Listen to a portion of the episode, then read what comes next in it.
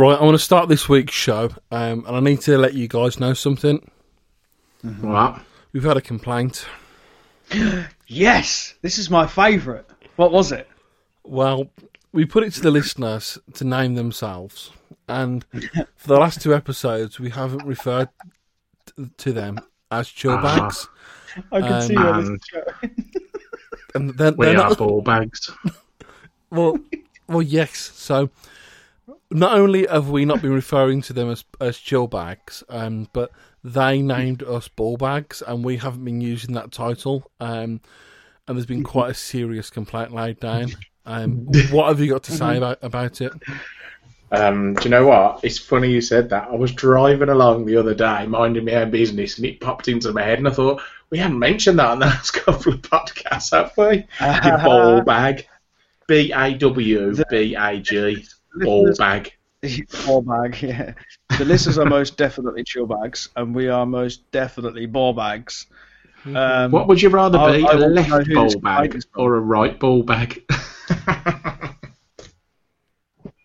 I don't know. I thought there was only one ball bag. At the ball sack. Oh yeah, one ball bag. There's only one ball bag, isn't there? Oh god, what am I thinking? Oh dear, that's brilliant. Who who who made this complaint, boss? Um, uh, they don't want Name to be. shame. No, it's They don't uh, want- it, it's too sensitive. I can't. I can't do it. No, no, no, no, no, no, no, no, no, no, no, Is that was it anonymous? Yes. Well, bollocks. I want to know who it was. Come on. Last time somebody uh, somebody messaged you and said to be anonymous, anonymous Yes, about um, being being spanked No, by I uh, all our listeners. Um, you, you told us. I can't. can't- I can't do it. Uh, not allowed. Anyways, how are you guys? Come on, Danny. I was I always jump in first. I was giving you the honours there, and you didn't Oh, take it. to be honest, that's what I was waiting for. I thought, oh, Mike's going to jump in first, so I'll let him have it. I'll let him have it. Go on. How are Um, you, Danny? Yeah, not too bad. Not too bad at all. Thank you. Um, bit tired from work and stuff, but yeah, and yeah, it's all good. And and I know you're doing loads of travelling at the moment because I'm getting three million messages a day of you going, "Hell yeah, listen to this one," and then it'll be, I don't know, the the greatest love songs of all kind of all time being played in the background Yeah. with you singing like a good one. Today was hilarious. It's like the first time I've ever like properly tried to to scream and roar because Hoss does it and he does it so does well. And I was like, roaring. I'm giving this Yeah. a go. I'm going to try it. And then within ten minutes, I couldn't speak. My, I literally, Right, I- I think I- I literally roared my throat out. I, I think for the benefits of, of the the listeners' benefits, we need to do it. And before you do it, can you not do it directly into your microphone because you're going to blow the fucker up? Do it now? No, I can't because that that'll be it. I won't be able to talk again. Go on, go on. Just a little one. I can't because I don't. I don't know what I was saying. Ho- Hoss wants to, doesn't he? Go on, Hoss, do it. No, Hoss on, is Hoss. Ladies first. you pairing up. you just you play first. You, no, you no, you put the phone down. No, you first. You hang up. No, you hang up. What are you like? Um, Oh, Um, just to put into perspective, right, so the listeners can understand the absolute rubbish I have to put up with every day. I was in very, very serious meetings all day today. I come out, and the meetings was in Northampton, which is about an hour and twenty minutes, hour and a half from my house.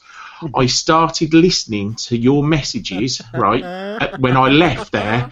And I've still got about four or five to listen to uh, that, that was still ready to go when I pulled up on my drive.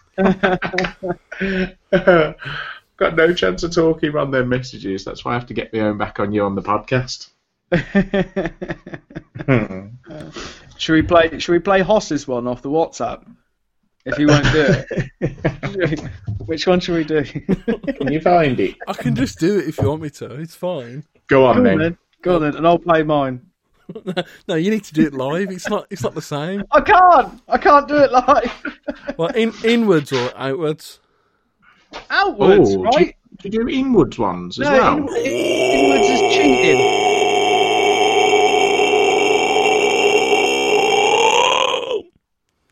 Now that Man, just sounds like Danny on a podcast. He's got a bit of wind.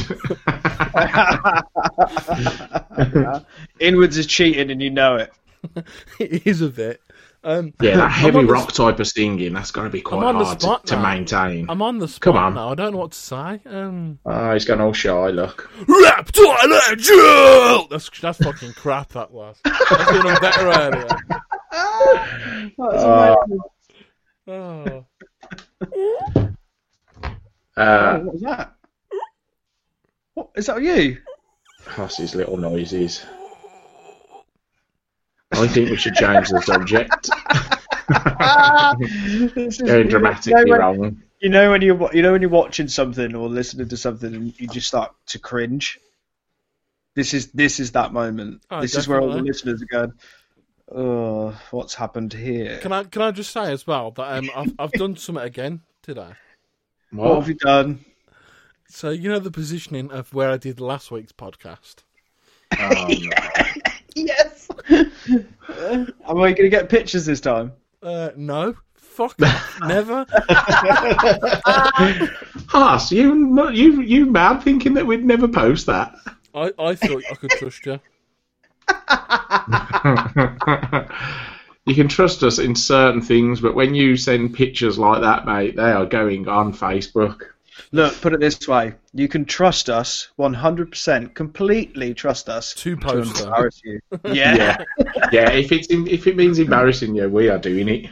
Oh, Danny, Danny, he was like the little ringleader, and he was going, Mike, Mike, post it. Go on, you post it. I'll tell him I did it if you post it. I was like, I'll just put it on. It was like it was like when Mike post um, sent us that picture of him holding the mic with no clothes on. He posted it in a WhatsApp group. I was like, mate, that is going straight on Facebook. And literally, it, I mean, I don't think ten seconds passed and it was up. But there, there's you one. know thing, what? There's one thing I've noticed with you, Danny. Though, you're all very good at encouraging Mike to embarrass me, or you know, to embarrass Mike. But when I wanted to come round yours and pose naked with microphones to outstage Mike, you weren't interested. so what? What? What I'm trying to say is that you're all taught no bollocks, mate. yeah. Yeah, no, I mean, I think what you know, I, I didn't really want to admit this on the podcast, but I think seeing you in the nerd would send me send me over. over the Turn edge, your knob you know. into a vagina. Well, I, I don't know. It might go the opposite way. That's what I'm worried about. Right. Anyways, let, let's get. Oh let- no, no, sorry. Just I was just oh. talking Oh. about that photo. One of the funny, one of the funniest. some of the comments were hilarious. Who was it? Who said that was an that was an uncomfortable hard on or something like that? Was that Kevin? Was it who said that was an uncomfortable hard on? And, and Uh, then, yeah, not, and then, not the- and then, not- and then not just goes, "Yeah, that was quite an easy wank" or something. oh, some of the comments that you guys put out there are absolutely hilarious. disgusting. Yeah, anyways, anyways, anyways, we need to get on with the topic for tonight. And before we get on to it, I am going to say um, from this moment onwards in the podcast, um, I'm going to put down a bit of a trigger warning. So if you are suffering with any mental health issues or you're maybe feeling a little bit low, then it might be a wise idea to maybe turn off, depending on how you feel. Um, Yeah. because some of the Well- things that we may be talking about might be a little bit much. I don't even know yet. You don't even know how it's going to go. But just a bit of a trigger warning. Um, Yeah, I mean, I mean, we always say we should talk, and it's good to listen. So, you know, I'd encourage that. But yeah, if you think it might it might affect you in a in a negative way, then then possibly. But we are going to be talking a lot tonight, guys, aren't we, about mental health issues and and, and what's been go- and what's been going yeah. on. And to keep it light-hearted, um, I've had a, an issue tonight. It's um, it's really got me down in the dumps. Oh, man. I I think. Can you wait till Agony Danny? Because I know what you're going to say. Can you Can you wait? I, I really do. Ours Want, go ours go hand in hand. I do want to talk about it though, mate. But I can I can wait if you promise we can do it later. yeah, Yeah. promised. yeah, we Hundred promise. percent. Right, okay, Yeah, I'll, I'll, I'll hold it in. Okay. so, Don't laugh. It's serious.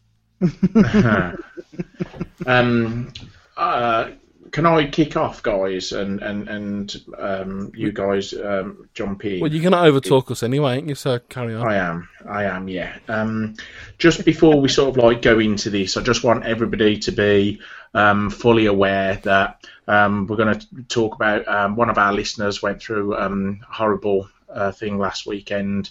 Um, we've spoken to him all week, but just to let everybody know that he's given us full consent to talk about it. We would never do this without anybody's consent, um, but he has, and he's sort of like, if it helps with raising awareness and, and, and, and can help with people, um, he's more than happy.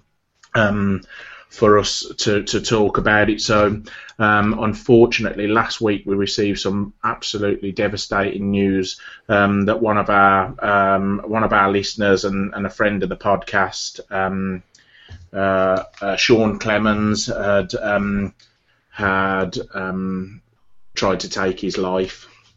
Um, and I know Danny, you were sort of like um, helping at the time. Um, he put a post up on Facebook. Um, he's suffered for an extremely long time since he's been 10 years old with um, a, a, a, schizophrenic illness and. Um, schizophrenia is a really, really complex um, uh, issue, and a lot of people go, "Oh, it's like split personality." You couldn't become further from the truth. Yes, you can get that, but there's a load of other things that, that, that, that, are more likely to happen. You become delusional. You, you, you see things and hear things that you believe, and and and this was the case with with Sean. He heard and saw something um, that pushed him to, to take his own life, and um, he wrote a post on Facebook basically saying sorry to everyone, his friends and family, how much he loved them, um, but couldn't see um, couldn't see a way out and, and, and, wanted to end it. And, and it's absolutely heartbreaking. You know, when, when you know someone, we've all all three of us have spoke to him in the past. You know, he's he's quite active, isn't he? Um, mm-hmm. Inboxing us and, and asking us things, and, and he's an absolutely top top guy. Mm-hmm. Um, so Danny, I don't know if you want to explain a little bit more. A, a post went went up um, and and there was uh, you know quite a few comments, wasn't there? Yeah, um, he had, as you can imagine, um, he, you know, within minutes there were dozens of comments say, you know, sort of, are you all right? You know, people um, obviously worried about him, um, and you know, just trying to cheer him up in in the moment. Um, unfortunately, um, most of that was too late. Um, I commented on it as well. I said, I said, you know, the obvious, dude. You know, what's going on? Talk to me. Blah blah. blah. Um, and then a few minutes later, Steffi, um, his best friend, um, commented on the post, um, saying, you know, I'm here. Ambulance is called. You know, we'll we'll, we'll get through this. It'll be it'll be okay.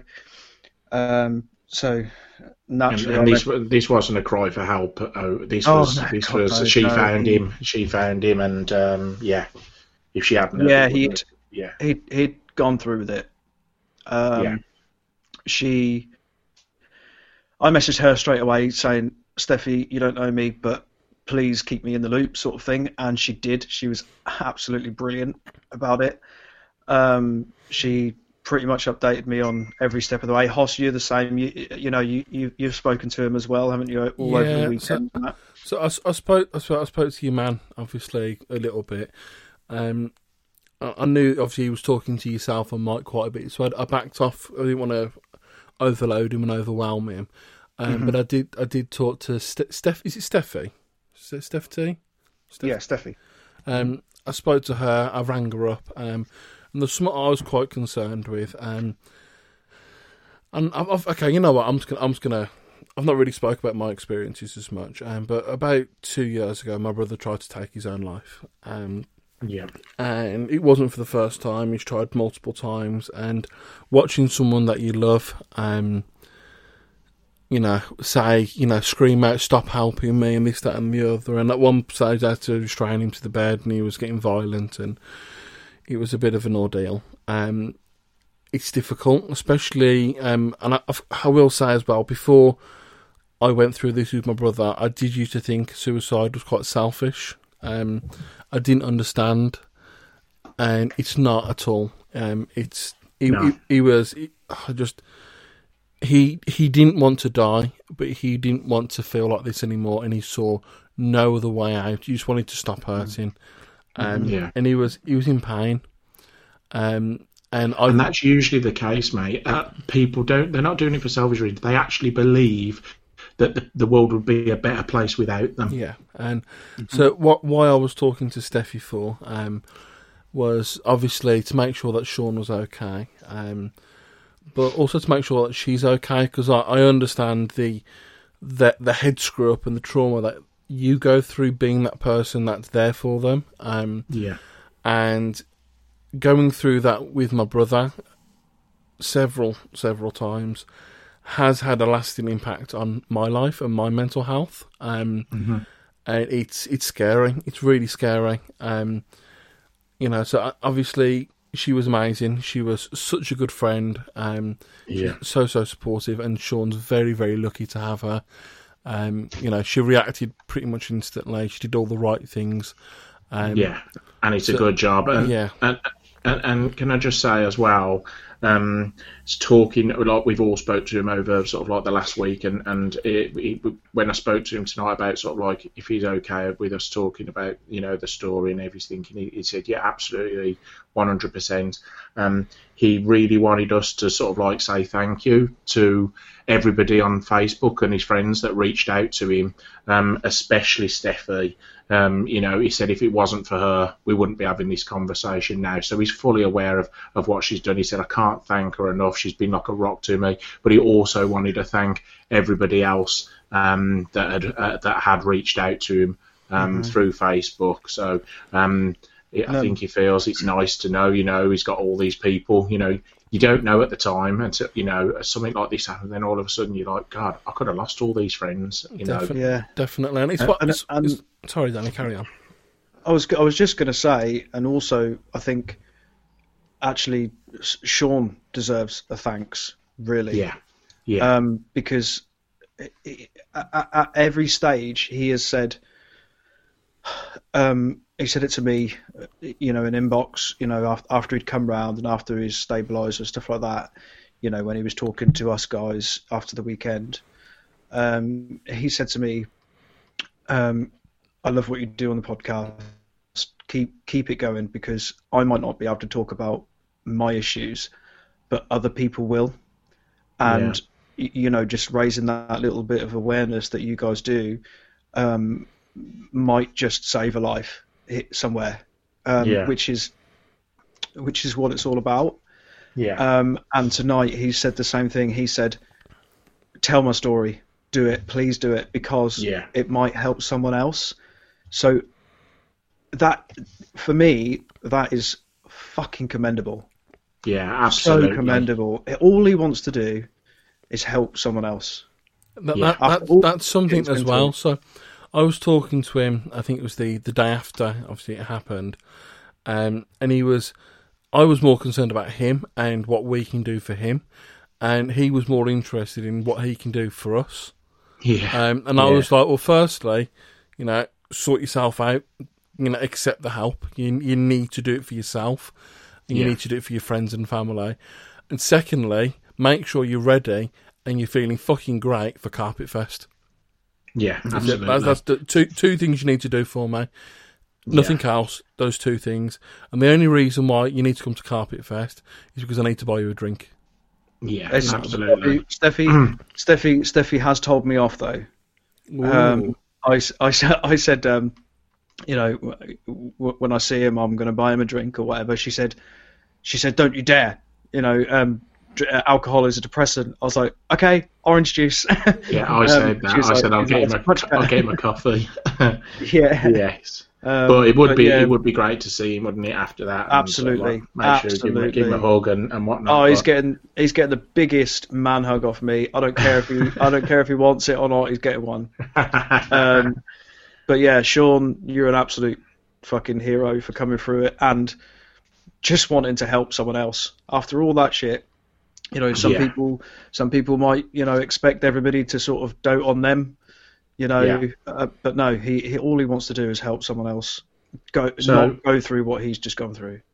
Yeah, absolutely. So whilst we're on this subject, um, just wanted to go through. A, I have got a little bit of news, and I know we said we're, we're doing things a bit different tonight because this is what we want to focus on. But um, a good friend of mine um, has a fantastic couple of things that he does. Um, he's got the first ever radio show um, uh, called. He's just changed it to the Mental Wind Down um, first radio slot on a, on a, on any radio station that talks about mental health, which I think is absolutely fantastic. Mm-hmm. Um, it's a really really good listen. Um, he does put it onto a podcast, so you can check it out if um, you want to. It's called the Mental Wind Down, uh, found on most of the pod, pod, uh, most podcast most podcasting platforms. Um, he brought a book out, uh, The Mindset Triangle. And the triangle, the three sides of the triangle, he believes if you get those three sides right, which is getting the right amount of sleep, getting the right amount of exercise, and the right amount of healthy food, uh, it will really help with mental health. I've actually got his book. Uh, I went on his radio show and, and, and he gave me a book, and it's absolutely fantastic. Some lovely recipes that are really easy to do. He has got fitness, little fitness plans, um, and talks a lot about it. So, so that's a really good book. But what I really want to talk about um, is uh, he's got a little video, and um, he's just doing something now to raise um, awareness on mental health, and it's called Pedal to the Premiership. Mm-hmm. Okay, so what he's doing, um, he's going to be riding to every single Premiership rugby club in the country, which is a big feat on its on its own. Um, so I think he's doing on average of just over hundred mile a day um, over I think like a week period or whatever. Um, he has got so many big names all um, joining him. So I'm just going to go through a few. If you're rugby fans, okay, Matt Tate, Rob Henderson, Peter Winterbottom, uh, Paul Simpson, Darren Darren Kenny, um, GB gold medalist uh, Johnny uh, Leo, Leota, uh, Netani Talei, uh, Ollie Haynes, Sean Perry, Chris Bell. Um, I think he's uh, just got. Oh no, I better not mention that just in case it's not sorted. But um, some some big big names, and he does a little video at the start, and he's riding along on his bike, and he says, "84 men take their life every week. That's 12 a day, and for every one of those, 20 attempt to, hmm. which is, you know, it's." Terrible figures, isn't it? Really, Stifling. when you think about it. Yeah, and stifling. it is. It's main. It's mainly men. Women have a great ability to be able to talk. You know, open up. Um, us men, we don't. We really struggle with it, and you know, we've got to get over this. It's bullshit that we can't. We've got to. We've got to, you know, drop this manly man, puff your chest out, and go. Do you know what? I'm not okay. I need some help. You know, we've got to do that and we've got to get these numbers down. So Stu Bagsley, fair play to you, mate. He's doing this pedal to the Premiership um, to to to try try and help. You know, he was one of those twenty. Um, Stu's story, he suffered. He was ex forces, um, suffered with mental health when he come out. Um, he, he, he split up with his missus. His kids lived down south, um, you know, uh, and then he, he started to get depression. Um, and last year, unfortunately, he was in a state where um, the police had to stop him. They pulled him off a bridge because um, he was about to jump, and then he had to go through sort of like that, you know, rehabilitation, um, mental health rehabilitation, um, and he's come out the end of it. And now he say he's done a book. He's he's uh, he's do, he's got a radio slot, and now he's doing this pedal to the Premiership with all these uh, famous rugby players. So, absolute hats off to him. Yeah, that's one hell of a story, dude. Yeah. Mm. It is. right. You um, say he's, did you say he's doing it all for cha- charity? It's all for charity. Uh, yeah, charity and awareness. Um, I'm not 100% sure of the charity he's doing it for, if I'm honest with you. I know he just mentions in his video that he's doing it for sort of like awareness, but yeah, um, I'll, I'll we'll, we'll find the link and we'll put that in. Um, yeah, definitely. definitely. Yeah. There's one thing I do want to um, bring up just before we get the guest on. Mm-hmm. Um, is that I decided to try and run for an Oscar yesterday. Um, you did, I- Yes, we saw that. Yes, and I put a bit of a video up. Um, and I'm not, well, I don't want to go into too much details regarding because if you haven't seen this video, I'd, if you can take the time to go and go and watch it, um, there's something that I, I say in there which is a different perspective on mental health and how to look at it. And it was described to me by a friend quite recently, and I've been thinking about it and kind of like, you know, trying to work it out in my head. And I, you know, what, I think it's a really good way of thinking about it. Um, so if you go on over to our Reptile and Chill Facebook page, and you'll see it's one of the first posts up there. Um, Yeah. and it's it's titled "I want to talk about mental health. I want us to talk about mental health." Um, But can I just say for all the people that have, firstly, the kind thoughts about the video and kind words that people have said, but also the amount of people that have come forward, listened to the video, and have already come forward and started talking. Um, Yeah. that's exactly why I decided to make an idiot of myself and make the video. Um, I don't think you did, mate. I don't think you made an idiot of Well, yourself. I could have put a bag on my it was a head. Video. Yeah, but then, but then it's not serious. Then is it? It's um, you know, we're talking about something serious here, and and you know, I think you did a fantastic job. Also, if you scroll down on the comments, I put uh, at work. I sort of like um, I champion. We call it arrest the stress. Um, and it's all about health and well-being. Um, and I put an email out to to the whole business, basically saying, look, you know, it was World Mental Health Week. Um, take full advantage of the weather. You know, it's a known fact that vitamin D that you get from the sun has a has a positive effect. You know, and lack of it has a certainly has a negative effect on you. Check on your friends and family and your work colleagues. Ask them how they are. Go for a cup of tea. All the things you know that are really easy to do. Um, and then it just sort of like it mentions about the signs to look out for. Um, you know, certain certain things uh, increase lateness. Um, you know, is somebody not looking how they usually do? They dressing sort of like as though they're not taking any pride in themselves when they usually do?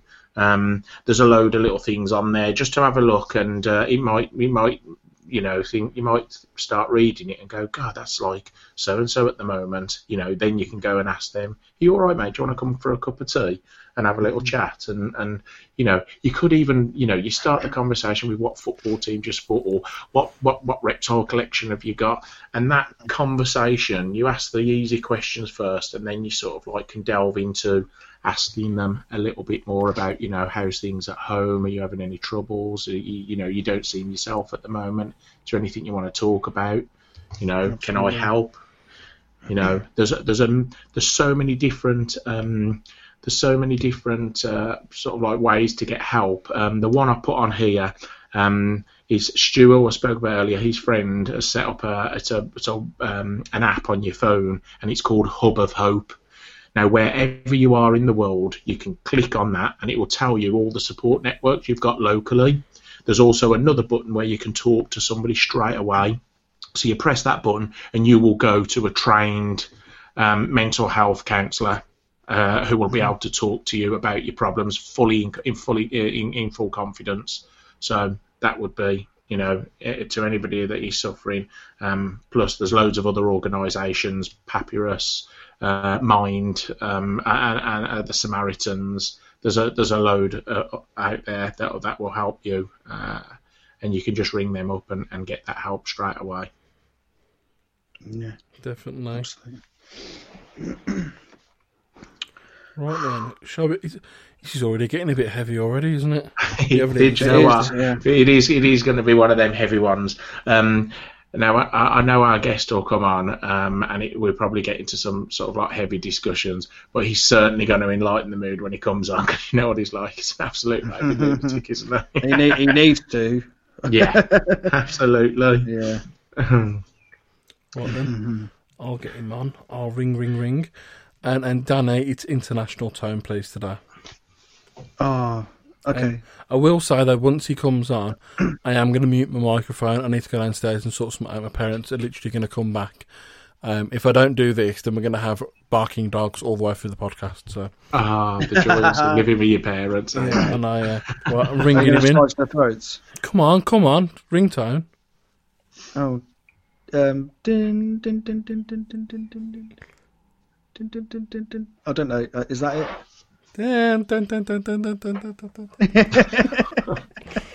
What's up, there dude? he is. So much for a fucking 10 minutes headshot.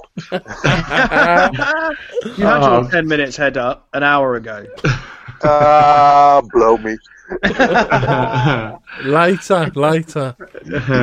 Kevin, how you doing, pal? Ah, not too bad, not too bad. How are you guys? Yeah, we're we're all okay. Um, we had a bit of a shit start to the week and, and whatnot, but I think we're all in a good place um, now. Um, we've just had sort of like half an hour, forty minutes of of quite um quite a deep um sort of like start to the podcast. I said you'll come on and cheer everybody up as you always do. Um, but I know we're going to be talking about some other stuff um, relative to what we've just been talking about a bit a little bit later on. So um, Yeah, I think, I know- I think it's I think it's good be- before you delve into the serious stuff, Kev. Can we just take the piss out of that ponytail on your chin? Ah, that, that's old age. Gravity taking its toll. How long have you been growing your beard for, Kev? Uh, about two years now that I stopped Yeah. trimming it. Yeah. I mean, obviously, you know, I'm, I'm the bearded villains. You get some guys, and in a year, their beard's like a foot long. You're like, how the hell have you done that? Uh, there's one guy called Luke, and, and his beard is just—it's the longest beard I've ever seen. But it's just—it's just—it's all about your genes, isn't it? Yeah, it, it is, it is. How, Don't so how, how, shit about it besides feed myself and it grows. so Phelps, if if you shaved your beard off now, yeah, uh, let's say for instance it's six foot, it's six inches long now. yeah. How long would it take you to get it to that six inches again? Um, probably, uh, I would say. I mean, I've been, I've had a beard now for about two and a half years. Um, it was a lot longer than this, if I'm honest with you.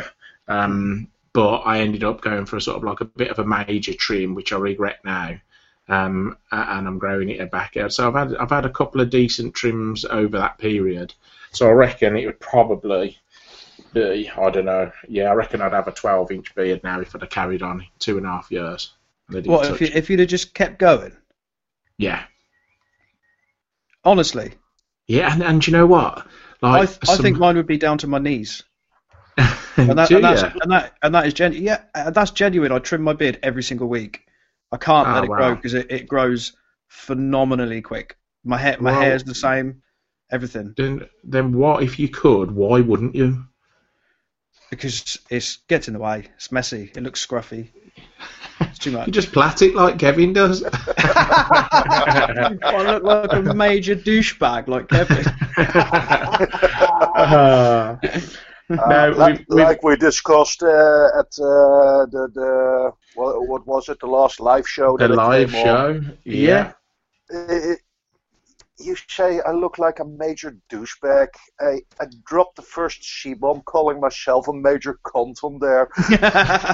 yeah, we can't. We can't I mean, hurt come, come on. You, you, We're, we're gonna have to up you're the game. Me here, calling me a douchebag. Okay, in, in traditional fashion, mate, and I know you, you come on the live show. Um, do you want to just tell us a little bit about yourself, Kev? Where you're from, um, what what reptiles you've kept in, in the past, and, and what you're keeping at the moment? what reptiles I've kept in the past. Uh, what Well, haven't first- I kept? Uh, to be fair, like Yeah, most you- people st- started out with some colubrids, corn snakes, uh, rufous beaked, uh, several garter species, quite a few king snake, milk snake species. Uh, just the basic stuff that most people start with, and some rarer stuff. Uh, really quickly went on to the more uh, less commonly kept colubrid species. Sadly, only available back then wild caught. Yeah, and what would they be, Kevin? Uh, I've had some rufous beaked. Uh, there, wa- uh, it was one of my favorite species back then to keep. And I'm talking about nearly 15 years ago. I never heard of anyone uh, being able to breed them. All I ever heard about was wild caught, and I actually Yeah. managed to get three clutches out of them at 16 years old uh, myself. Wow. That's a big pat on the back for that, though, mate, especially wild caught. the, the, the, the thing is, uh, breeding snakes, um, especially stuff like that, there are people going crazy about, I'm gonna do this, I'm gonna do that, I'm gonna try this. I never bothered with that. I just uh, kept them together, tried uh, to replicate uh, the environment they're from, and they did the rest. So I don't really see it as a pat on my back. Well, I, I think you've got to take a little bit of credit. You obviously got that um, the environment there just right that uh, that they was happy to um, to breed. Yes, I, I see it. I see it as uh, if if you got all the parameters pretty spot on, um, you know, then you then you should be you should be fairly successful. Um, Well, yeah, so, they, they, they were you put on got- this earth to breed, wasn't they? We all were. Yeah, but if if you, E- you know, even if without the parameters exactly spot on, I think a lot of stuff breeds a lot easier than people uh, make it uh, sound like. Yeah. I mean, I would put Hoss in any environment, regardless of the parameters, and he would breed. wouldn't he? You know what? At least he'd try and get shut down. Right, and can, can, I, can I just explain the reason why as well? Actually, I'm not going to explain. I'm just going to do this.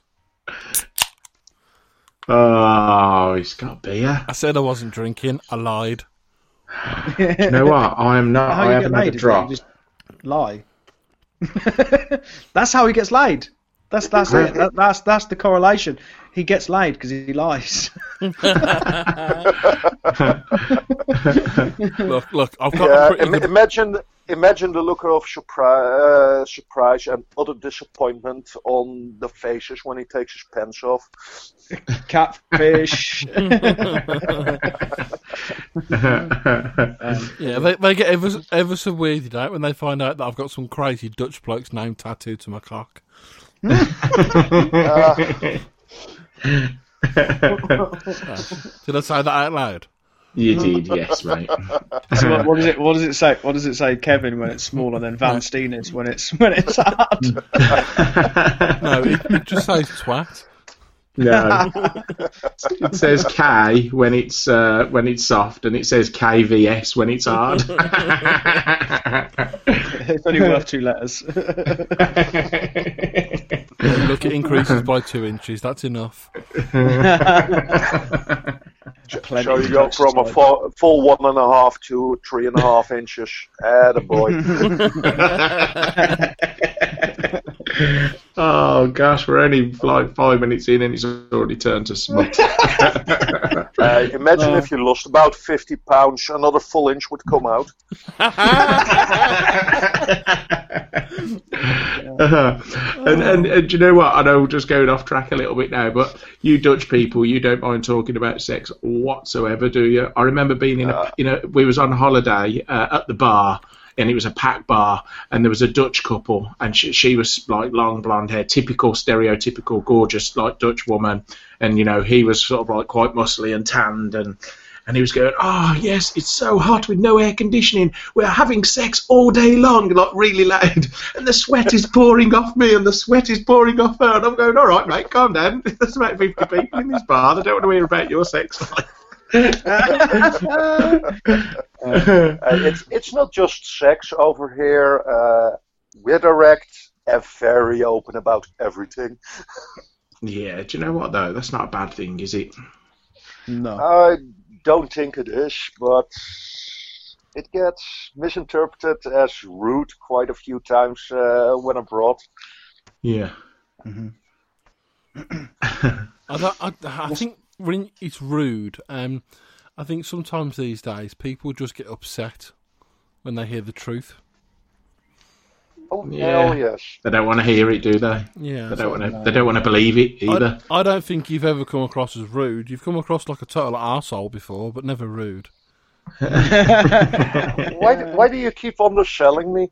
yeah, but that, I was going to say, I was going to say, he's totally With a proud capital C, dude. With a capital C. so you you was you started to tell us about sort of like when you was younger. You was only 16 years old. Um, you know, you start to breed some of these rare colubrids, um, and then. But did you say that your collection grew quite quickly then, Kevin? I basically went from finally being allowed my first pet snake at, I believe, 11 years old Yeah. to about 50, 60 colubrids in two years.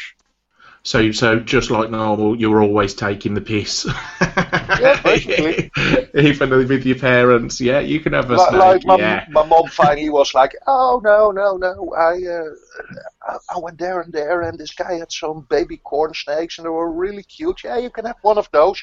I was like, "Yeah, but, but mom, uh, if I keep one by itself, it will get lonely. I need to get two in two separate fish, but that's a different story. I need to get two. yeah, sure." Two years later, there were like 50 or 60 colubrids. Wow, that's like a full time job. Where's he gone? I Oh, hope he- I hope he drops off. Not again. Not this. Oh, that's a that's got to be a fiver. Five. Wow, yeah. What's It's it in gotta euros? That's it. I'm I'm actually gonna put I'm actually gonna put that on the um on the inbox thread. That is an official fiver. Kevin, if you log, if you if you put put come off and then come back into the chat, mate, you'll. Uh, Yeah, hang up and dial back in. if you can hear us, Well, yeah, hang cu- up and. Current exchange rate, that's five euros and sixty six cent.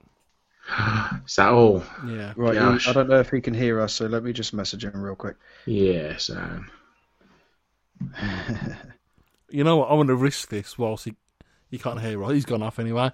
Don't you think he looks stupid with that ponytail on his chin? yeah. Do it while he's not here, you big pansy. What's wrong with you? Lord of the Ring Hodor looking fuck. all right. no need to talk to our guests like that at I'm all. not talking to him like that. He's not here. he is. He can. I hope he can hear. I was gonna say I, I come I literally come back in to can't talk to him like that because she's not here. what the fuck did I miss this time? You'll have to listen, mate. You'll have to listen and find out. Uh, Um, that he's is. underselling That is. again, isn't he? He is. is. little He bit, was. mate. Yeah, absolutely. That is. We an sorted him out though. That is officially a fiver, Kevin. no, it's not. are- No, no, no. It's not a fiver. It's five euros. It's 66. five euros sixty-six. Five cents. euros and sixty-six. Yeah. Straight to Same Mental Health UK, please. Thank you. Same difference. You Dutch people have always got plenty of money in your pocket anyway. Since when? Wow, it was uh, an old lorry driver said to me when I used to work on the exhibitions. He says, "If ever you're stuck abroad, go and find a Dutchman. They, they can all speak English, and they've always got a few quid in the pocket." I'm remembering that when he's at Carpet Fest. So sorry. First, second, and You're third gonna round is on remember Kevin. that when I'm at Carpet Fest. I'm leaving all my money at home at Carpet Fest. I, I'm gonna let you guys uh, treat me for the abuse I'm getting for ages from, from the three of you. look, look, I'm not being funny, but the amount of abuse you've gave the reptile community over the last 12 months alone, you know what I mean, mate? Come on, give a bit. Yeah, you have got a point. you, you owe us Okay, this. Hoss. You owe us this, definitely. Uh, I, I only abuse people who deserve it. That's why Hoss is always fucked with me. you broke. You, you even broke the Steve Bomb wall on our podcast. Yeah, you did. So I yeah. think you owe us that first round at least. I, I, I don't. Uh, oh shit!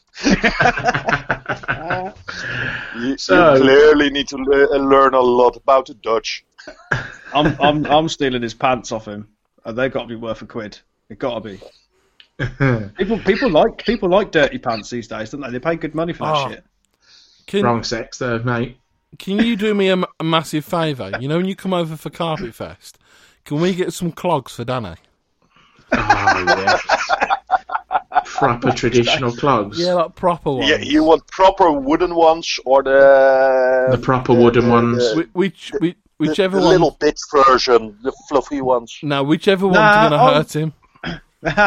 no, Yeah, get the me, proper get me, wooden ones. nah, get me, get me the, the normal ones, not the not the wooden ones. Get me uh-huh. the fluffy ones or whatever. That I will wear them. I'll wear them for the whole day. Do you know what as well, Danny? When you go deal. back to Norfolk, they'll think this is sort of like the new the new shoe that's just come out, won't they? Because they're so far behind. It'll be like, Yeah. oh, what's this? And like, Told they'll all be saying, they'll all be saying, what's up with their clogs on. Told you I'm a trendsetter. All I've got to do is wear it once, and that's it. It will kick off around the whole country. You watch. Ah.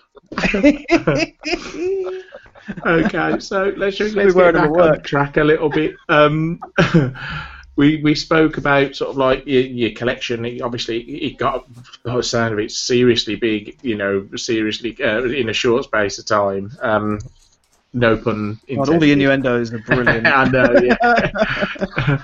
um, so so where did you go from there then? Because obviously you, you you wasn't quite happy with Colubrids, um, and your collection changed again, didn't it?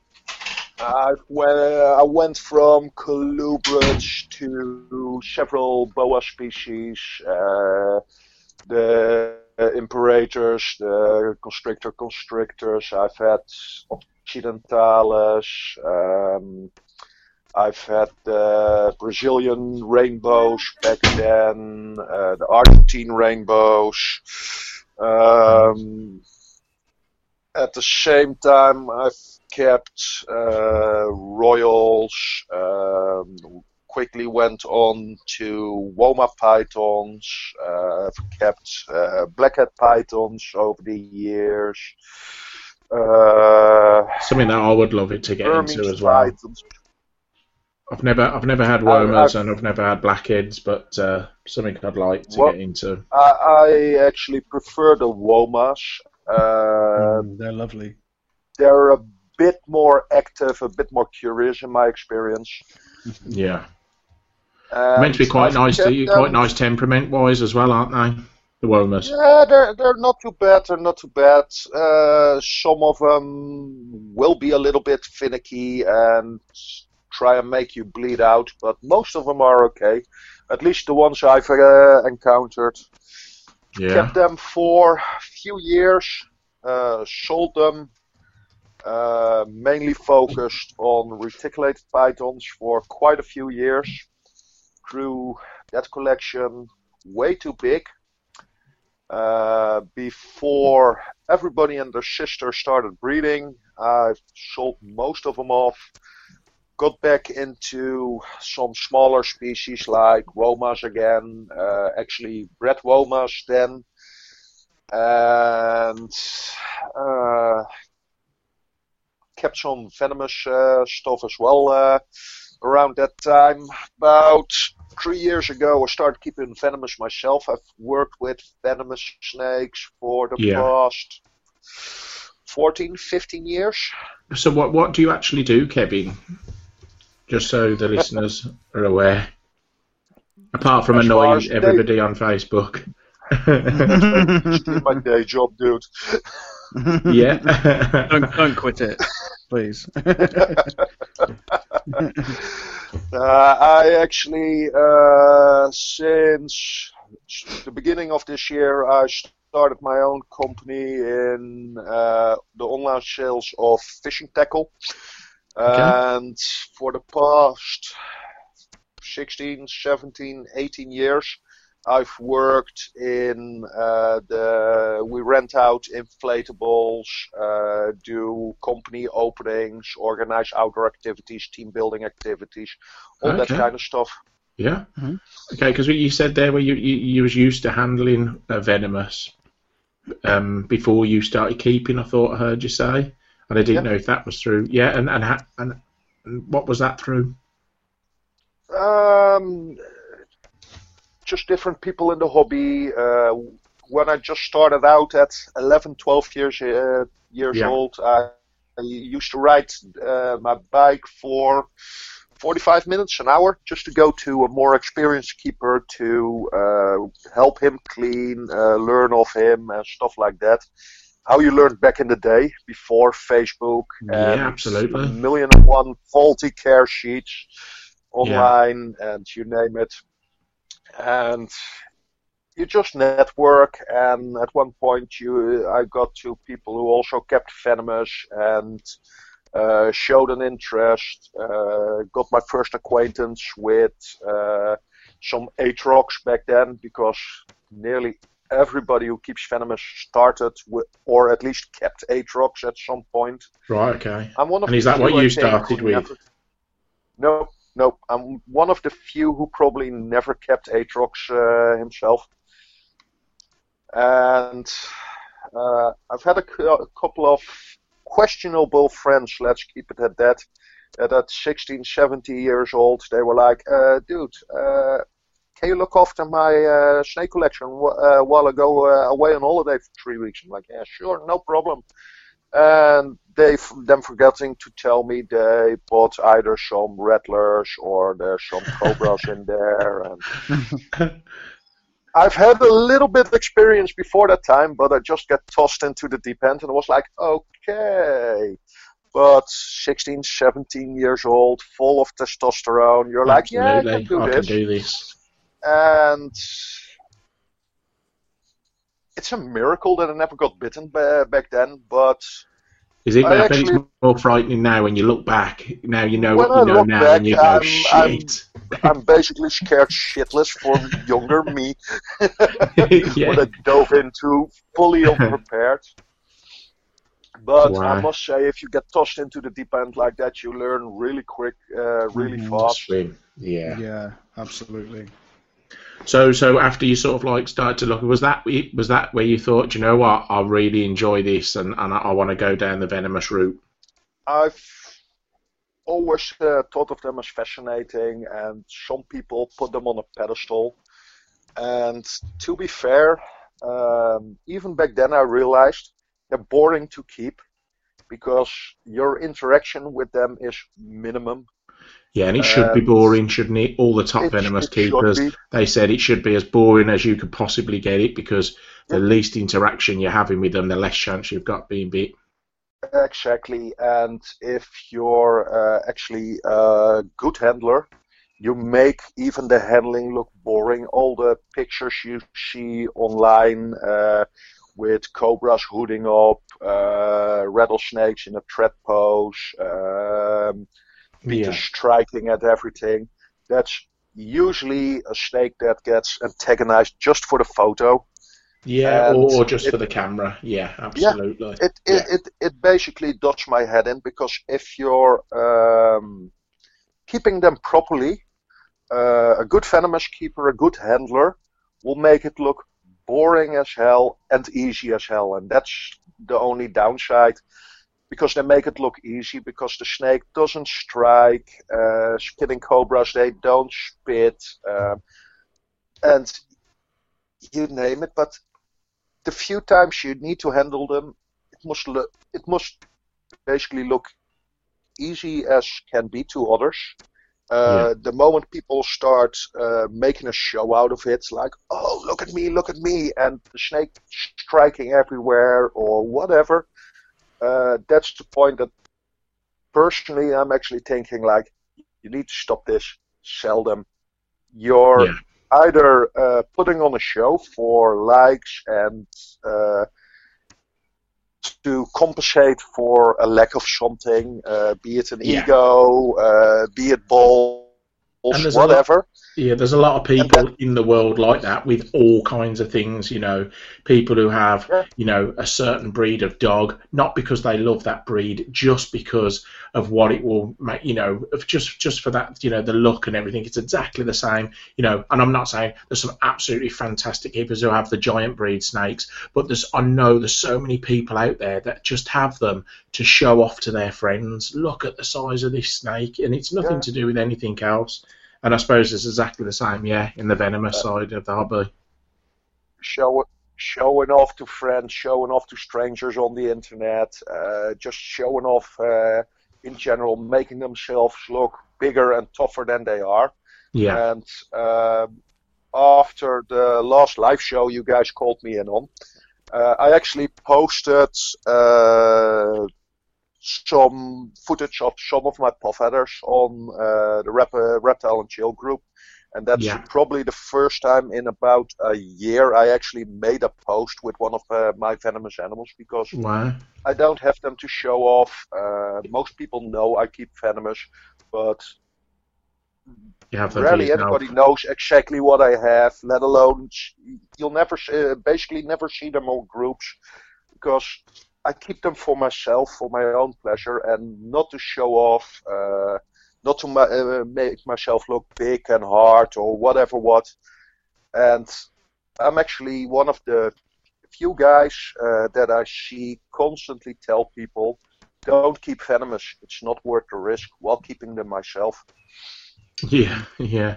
Um, I had a friend of mine, um, and he had quite a large venomous collection. Um, but I know his mambas. He he used to have sort of like a hide that was screwed to the side of the viv, and as, he, when he was cleaning them out, all he would do is just push a sort of like a lever, and it would just close the front of it up, so he didn't even have to have any interaction.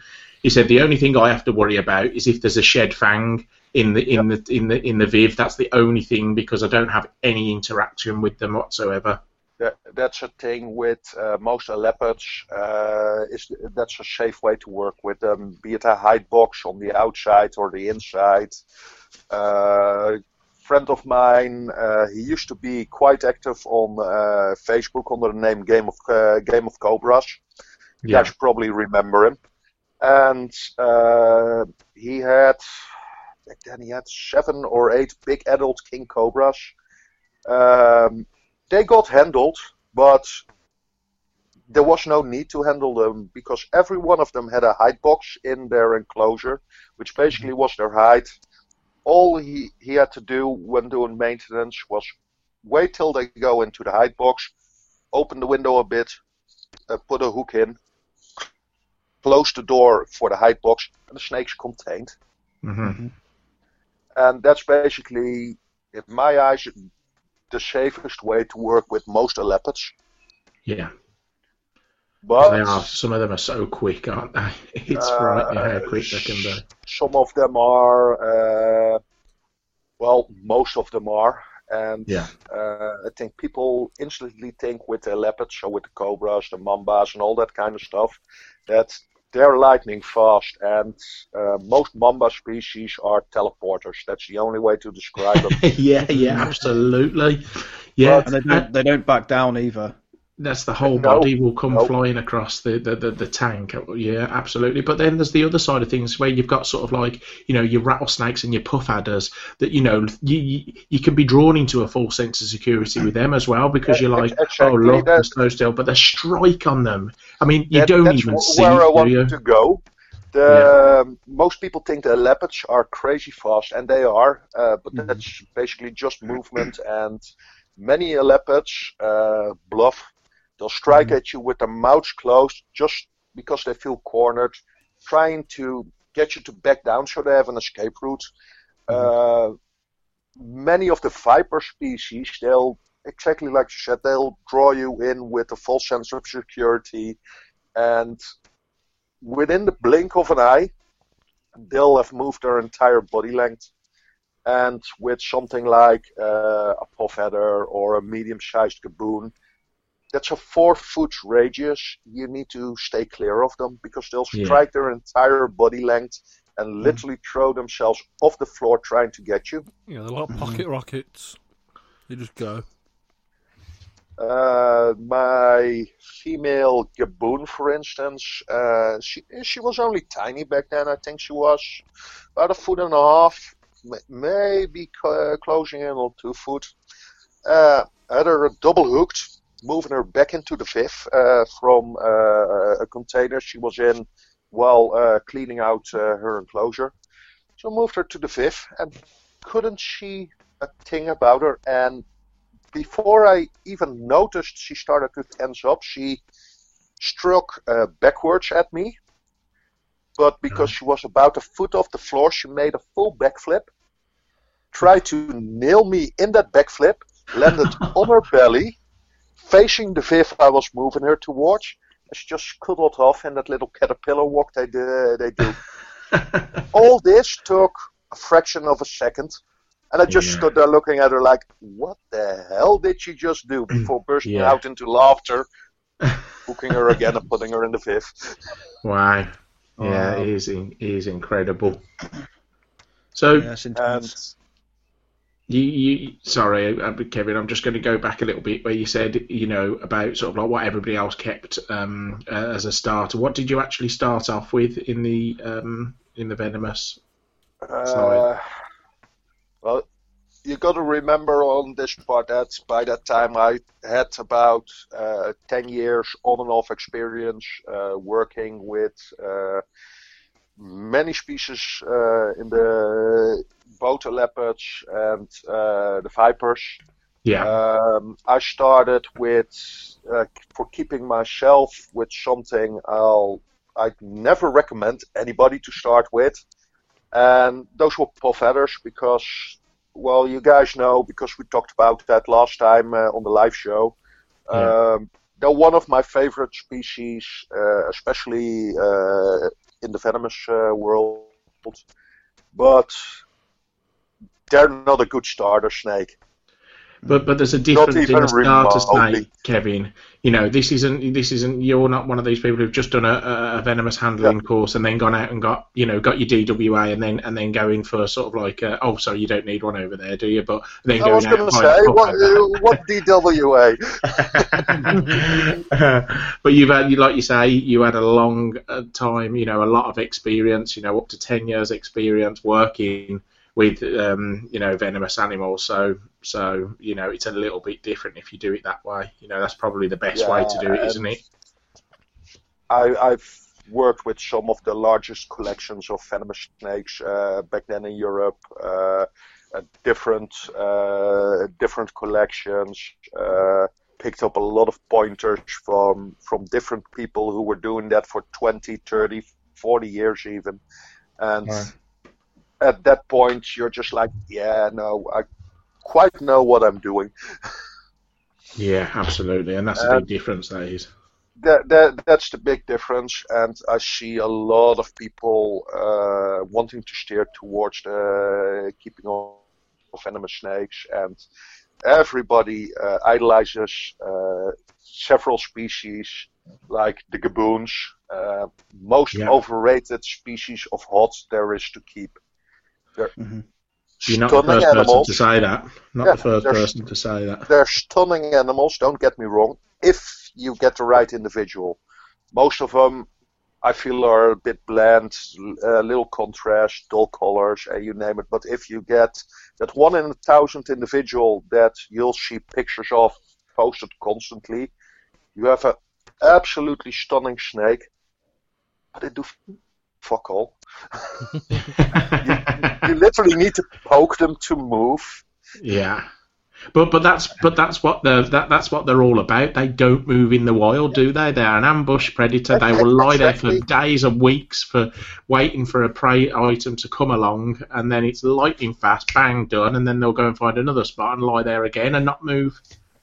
Exactly, and but uh, when they move, They move. you usually don't see it, see it coming, and boy, do they move.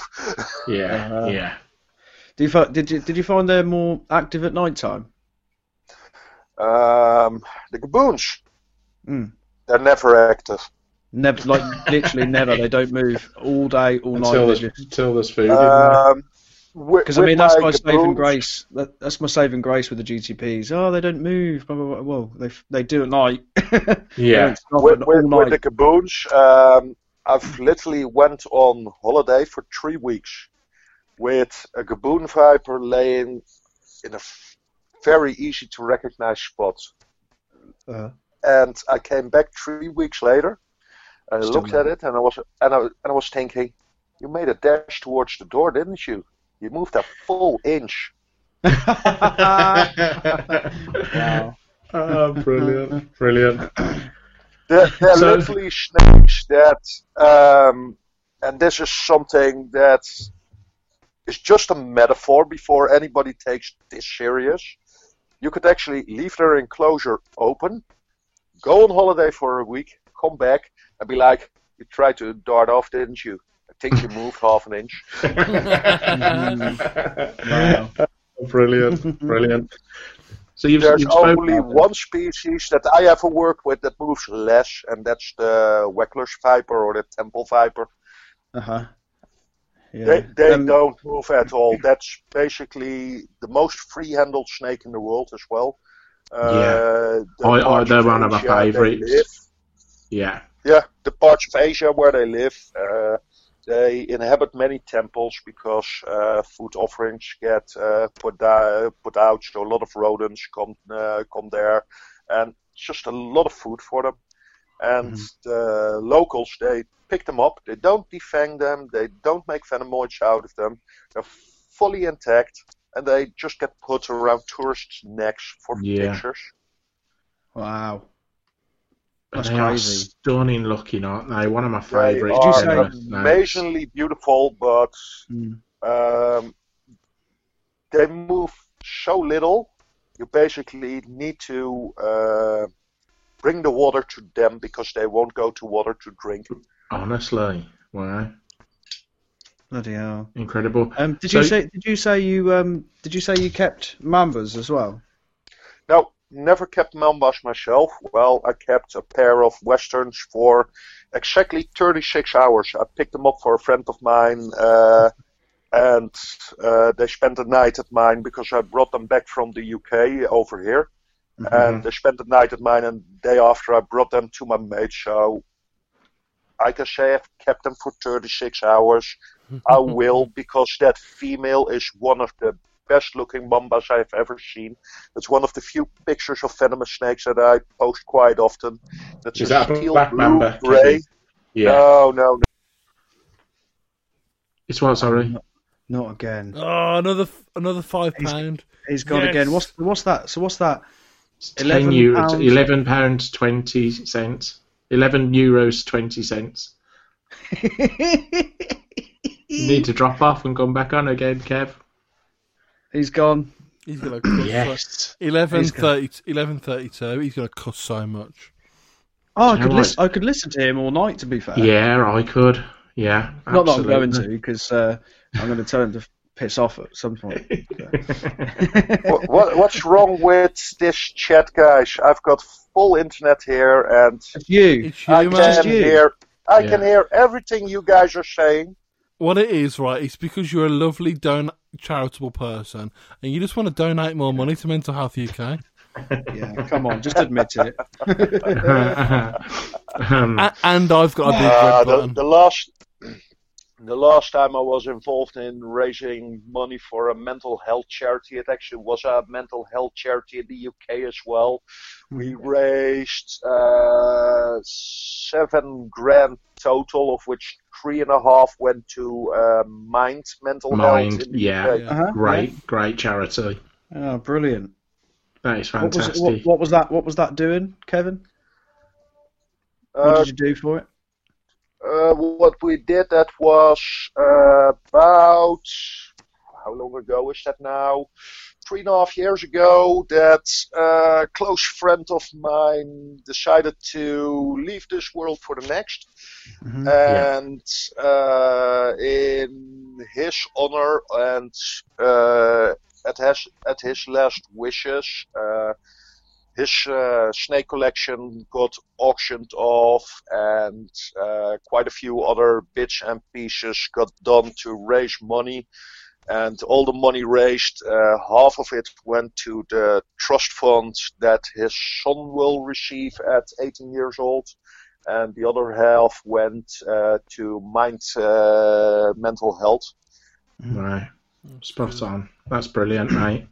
And and it's it's it's well we we know we, we did say at the start of the podcast that you know bring a guest on and, and we'd have some fun, but then we'd probably get a little bit deep and and I hope you don't mind us asking a few questions because I know you was really quite, uh, quite you was really close to this guy. Um, he was a big character in the in the hobby. Um, I'd never got to, to meet him or speak to him because I wasn't that active on, on social media, but I know both uh, Danny and and Hoss uh, uh, knew the guy. Do you want to do you want to talk a little bit about him and what he was about?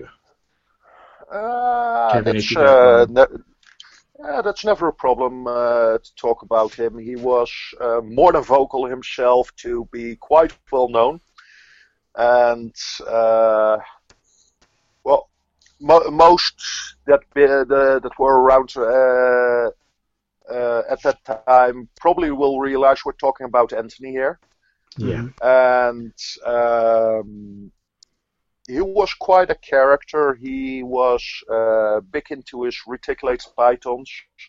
He started uh, the group Reticulated Pythons Worldwide that I ran together with him back then. And I basically inherited and uh, I'm still the owner of nowadays, which is the second largest retic group on Facebook. Right. And um, the last year and a half, two years or something, uh, when he was still with us, he uh, admined RFUK as well, uh, raising quite some hell on there with their no cursing rule, uh, family friendly group, and all that. He managed to um, tell people off for uh, posing uh, posting a picture with uh, semi nudity or whatever it was uh, that it was, and like ten minutes later post a picture of himself where the Star. big retic he, he he was holding was. Uh, He'd drawn a big penis over it, like he was wrangling a a 15, 16 foot dick.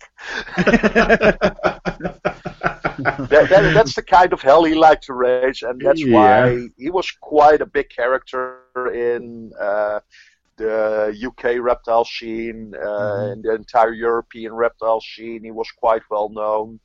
Uh, the American reticulate python scene, uh, a lot of people knew him because of the group, where he was always quite vocal, uh, very loud uh, direct, did, didn't shun away from uh, speaking his mind, stepping on toes, and just basically telling people to do one.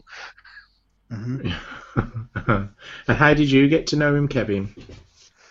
Uh, I've actually met him through the Reticulated Python uh, groups. Uh, back then, uh, I attended a summer barbecue event uh, in the UK where he was at, as well. That was the first time I met him in person.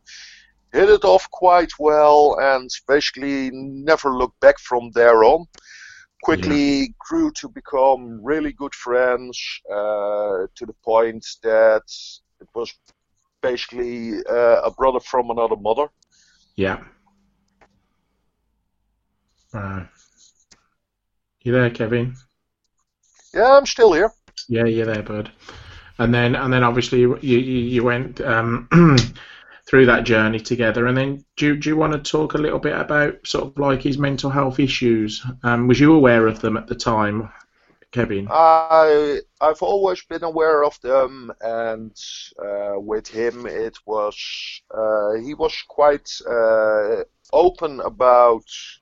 Well, at least to the people he considered friends, he was quite open that uh, he had his demons and he was fighting his demons. But what they were exactly, um, he was quite close about that. Uh, to some, he um, spoke about certain things, and to others he spoke about others, uh, other things, and they never really uh, overlapped. So, what it was exactly that he was struggling with, um, if you ask the one, uh, uh, one of his friends, uh, they will say he was struggling with that. Another one will say no, he wasn't struggling with that. He had that under control.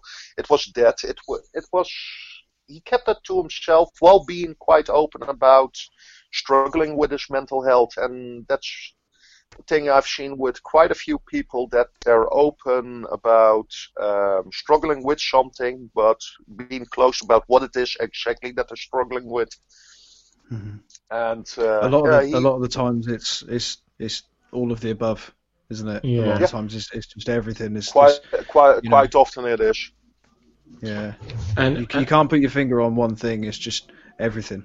Everything is Yeah. You're fighting it, you're fighting it, you're fighting it, and then one day it's just everything comes crashing down. You've had enough, and you know, like you said, you can't you can't put your finger on one thing. It's just all of it. Did you did you see um, a Uh, decline in his mental health up to sort of like when when he did when he took his own life, Kevin? Now, with, with him, uh, it had its uh, ups and downs. Um, the one week he could be the life of the party. The next week uh, he'd still act the life of the party, but if you knew him a bit closer, you could tell he was uh, down and not feeling uh, himself. And, and the next week he was up there again. Uh, um, and actually, by the time uh, we were running up to closer to the date of um, him uh, deciding to take this way out, he actually, at least to me and quite a few of his other friends, he had a uh, a line up. Then he went down for a bit, and he was just coming back up. It seemed again. Mm-hmm. but yeah, it's not something uh, people. I don't think anybody saw it coming at that point. Yeah, and that's usually the case, isn't it? You know, you don't expect it. It's um, people don't start shouting about things um, when they're when they're about to do something like that. Um, if, and Until uh, it's until it's too late, you know. Right, and it's a it's a Yeah. it's an absolute tragedy. yeah. Definitely.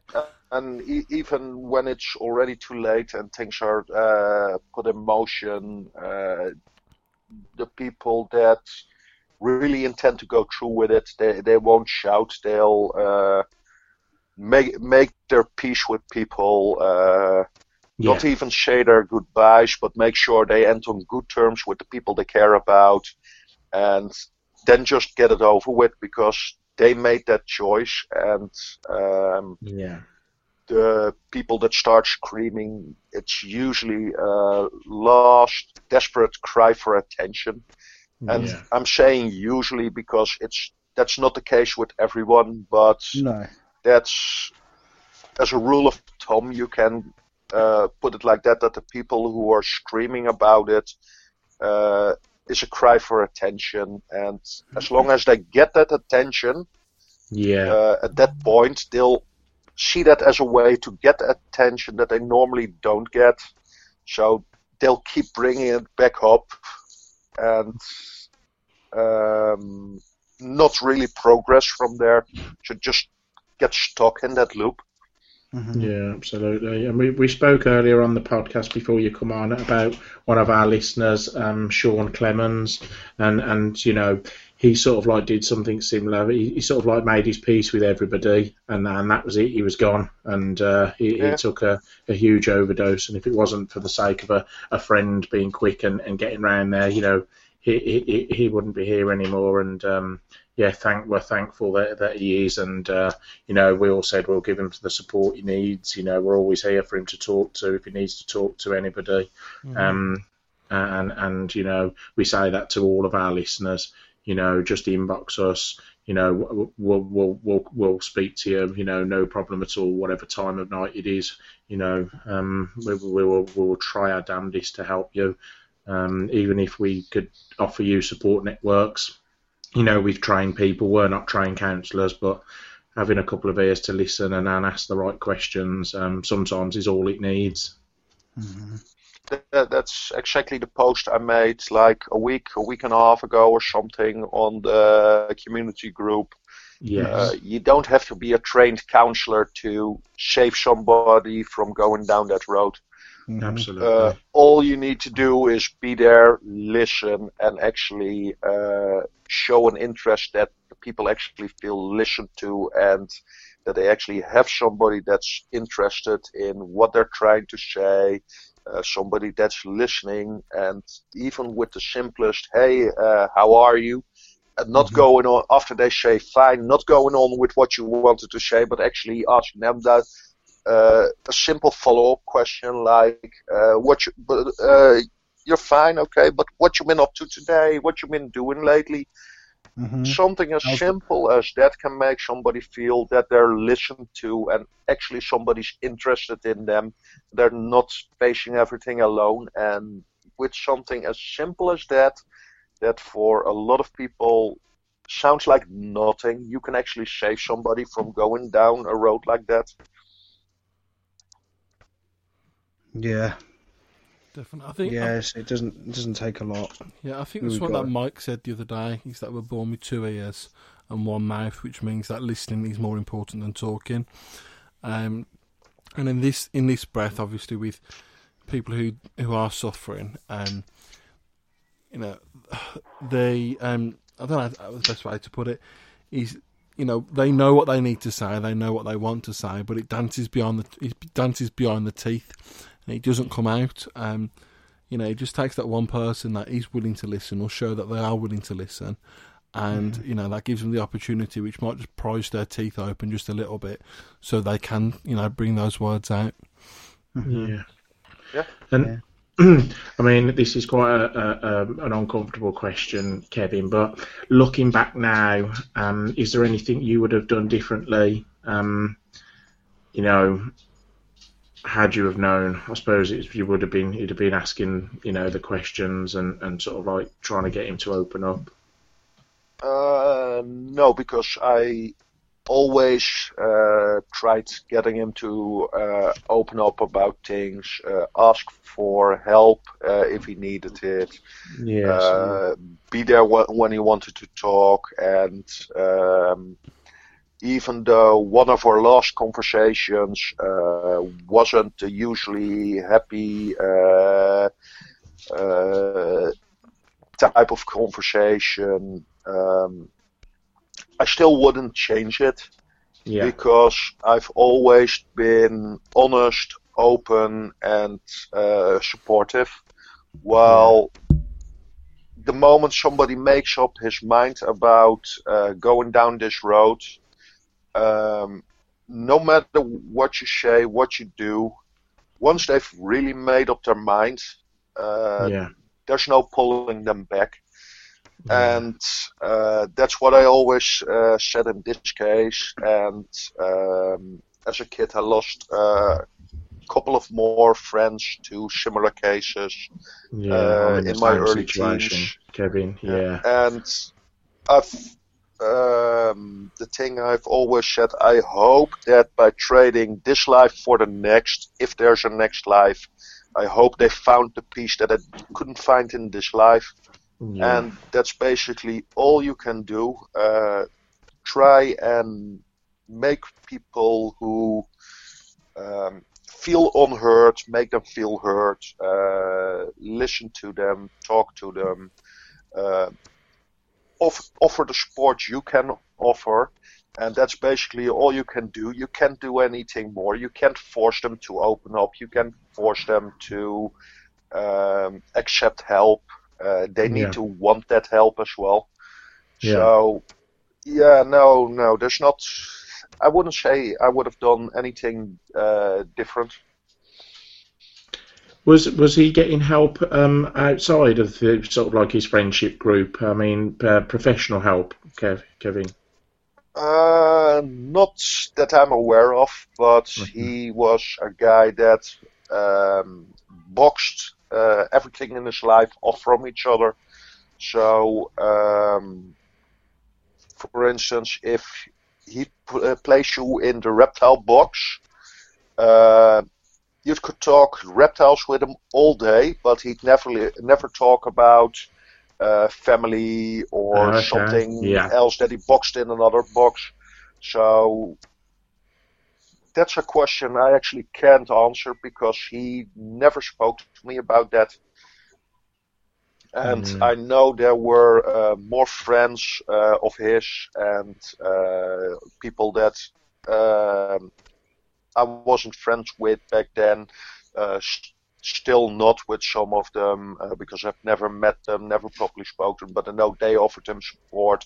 Now there are quite a few mutual friends of ours. He used to air his mind out to that offered him support. And even then, yeah, at one point, if the chaos in your head is so big that uh, you make the decision that this is the only way to find a peace that you can find, well, yeah, then this happens. Yeah, absolutely. And it all depends with different types of, you know, issues. And I'm not just going to say mental health because some people take their own life not through mental health. It might be they've split up, they've come out of a relationship, and they just Exactly. can't seem to carry on. I lost a, a, a good friend of mine exactly for that. 24 years old.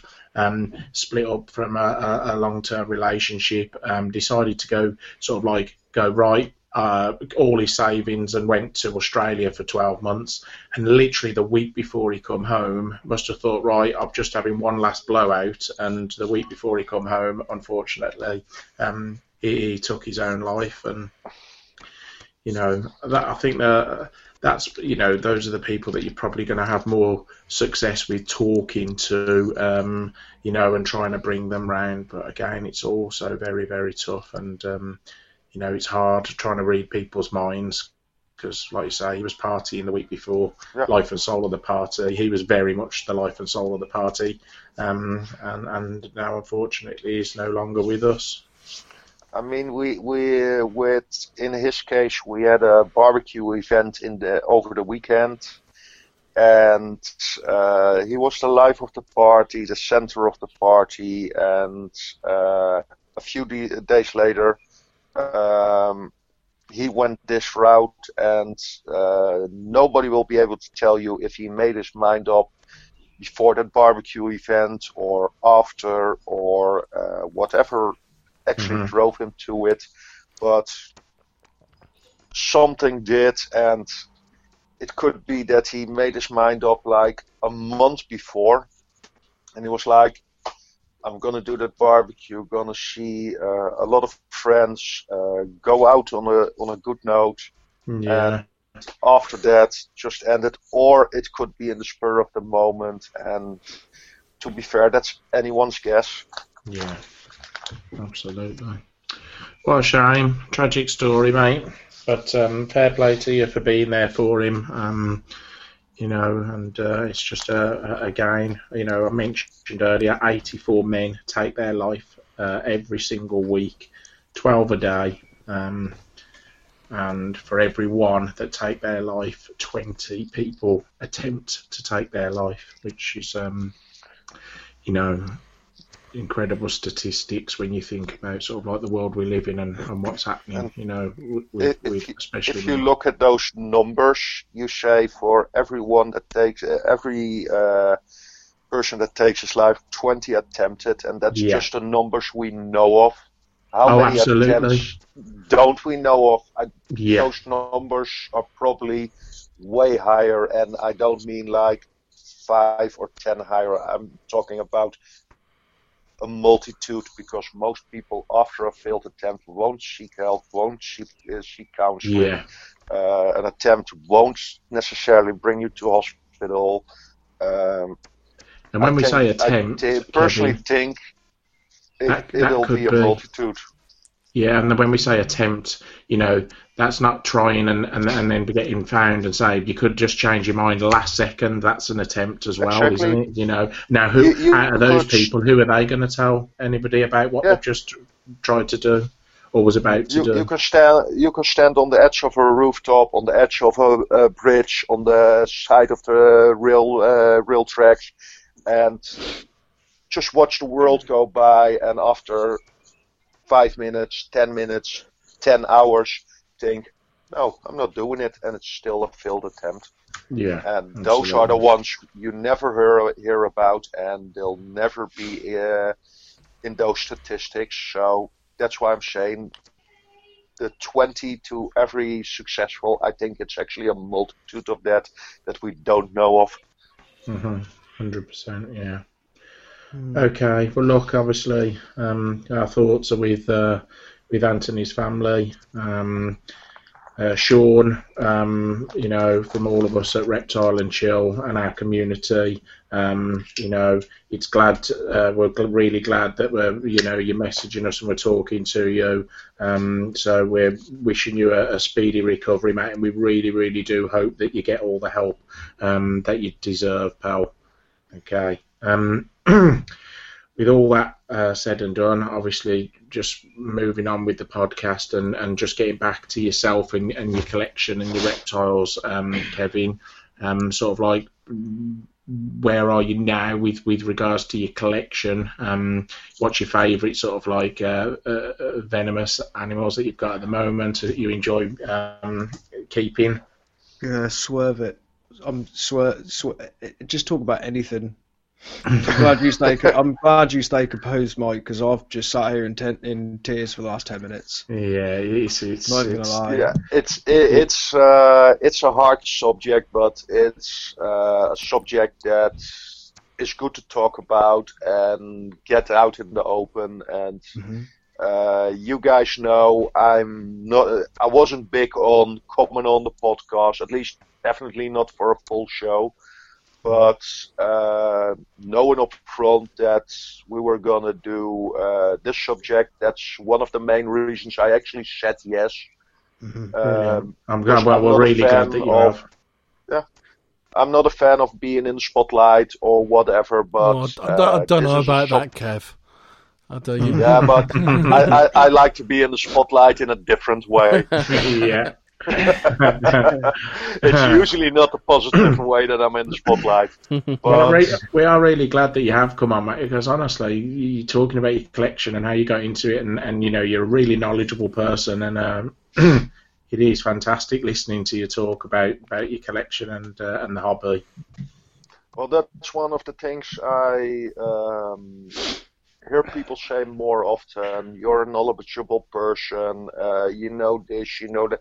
Uh, and I'm uh, my sh- go-to reply, and uh, the one that I actually mean from the bottom of my heart. I'm just the next idiot that keeps animals in cages for my own pleasure. Mm, I think, I think that's what, what we all do. Uh, I believe it was Hoss who made a post recently about uh, if we could keep animals ethically or morally. Yeah. And I said it on there uh, as well. Uh, we're all selfish bastards keeping animals in cages for our own pleasure. Uh, it's just some of us acknowledge that it's a selfish thing to do, and the others are still in denial. But it's Yeah. uh, in our nature as humans, because we're a selfish species. Look what we do to the entire fucking planet. We're a selfish species Yeah, ab- absolutely. yeah. In this regards as well. And I wouldn't change it for the world because I take so much pleasure from it, but I do acknowledge it. Yeah, absolutely. And, you know, if we try and change something slightly, whether it's within the hobby or the way we live to try and help the environment, then, you know, if everybody did that throughout the world um, and acknowledged the way how selfish we are, the world would definitely be a better place. Um, yeah, the world would be a better place. And um, the thing is, I often hear people say, uh, save the world, uh, this, that. And the, the thing is, we're not even destroying the world or killing the world because the world was here way before we came around and will will be here millions and millions and millions years after we're gone. We're yeah. just destroying, Destroying our own environment to live in Yeah. and that of many other species with us. And if it was just our own habitat, I wouldn't be fussed. I'd be like, ah, fuck it. Uh, we're only impacting ourselves.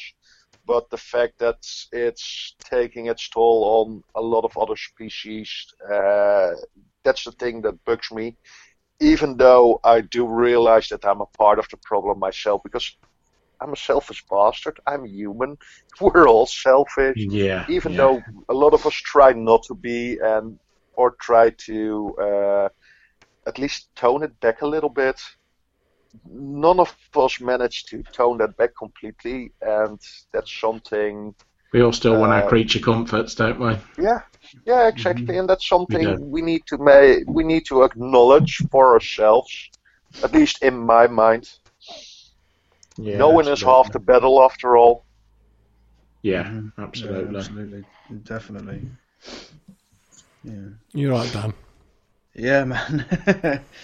yeah, It's a I'm deep just- one tonight. It's a it's a tough one, It's but a- we we said it's going to be tough, but we're going to do it, guys. And you know, uh, uh, we've got to, we've got to practice what we preach. And Yeah, man, um, definitely. I was one step ahead of you, mate. I muted my microphone. yeah, I, I did for a bit. I must admit, it's it's it's hard as well because you say you you know you got two ears. I've only got one, so I've got to listen double. oh, yeah, you have only got one ear, bless you. and do you know it's ever so funny because you were saying, "Oh, Mike, you stayed, you stayed composed."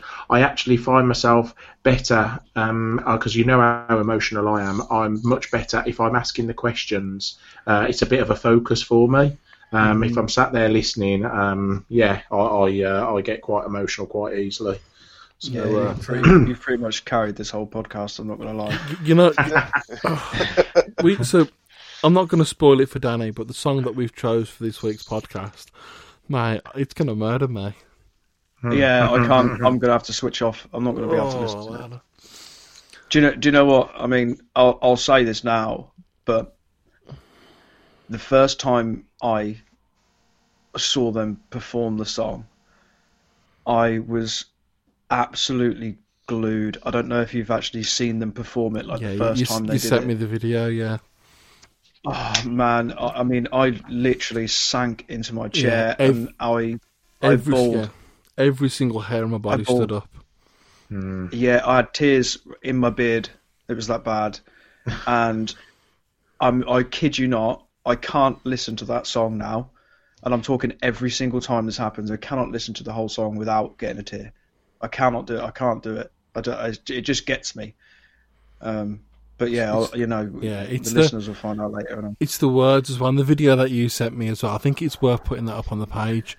Um, I think the will, back, yeah. the Yeah, backstory, and having it all explained as well. And then you listen to the Yeah, song. which I will. Oh my god! Yeah, which I will explain to you know all the listeners um, Yeah, a little bit later. But yeah, all, all that combined is it just is powerful, real powerful. But yeah, Okay. Well, look, um, I know it's sort of like coming to that point now where we're uh, where we're gonna boot the uh, the Dutch Viking off. Um, Oh, I've been I've been looking forward to that. um, uh, I mean, just it's so you can but- stop crying like a little bitch, isn't it? um, Kevin, sort of like just before we do boot you off, what sort of like, uh, what have you got anything planned for the future? Whether it's with your reptiles, with your business, or um, uh, do you want to just sort of like close out on that? Uh, I, d- I- I never really bother making plans uh, far into the future. I'm um, always the type that says li- live in the here and the now. Um, Because you never know uh, when it's over, and um, some of you guys uh, know this.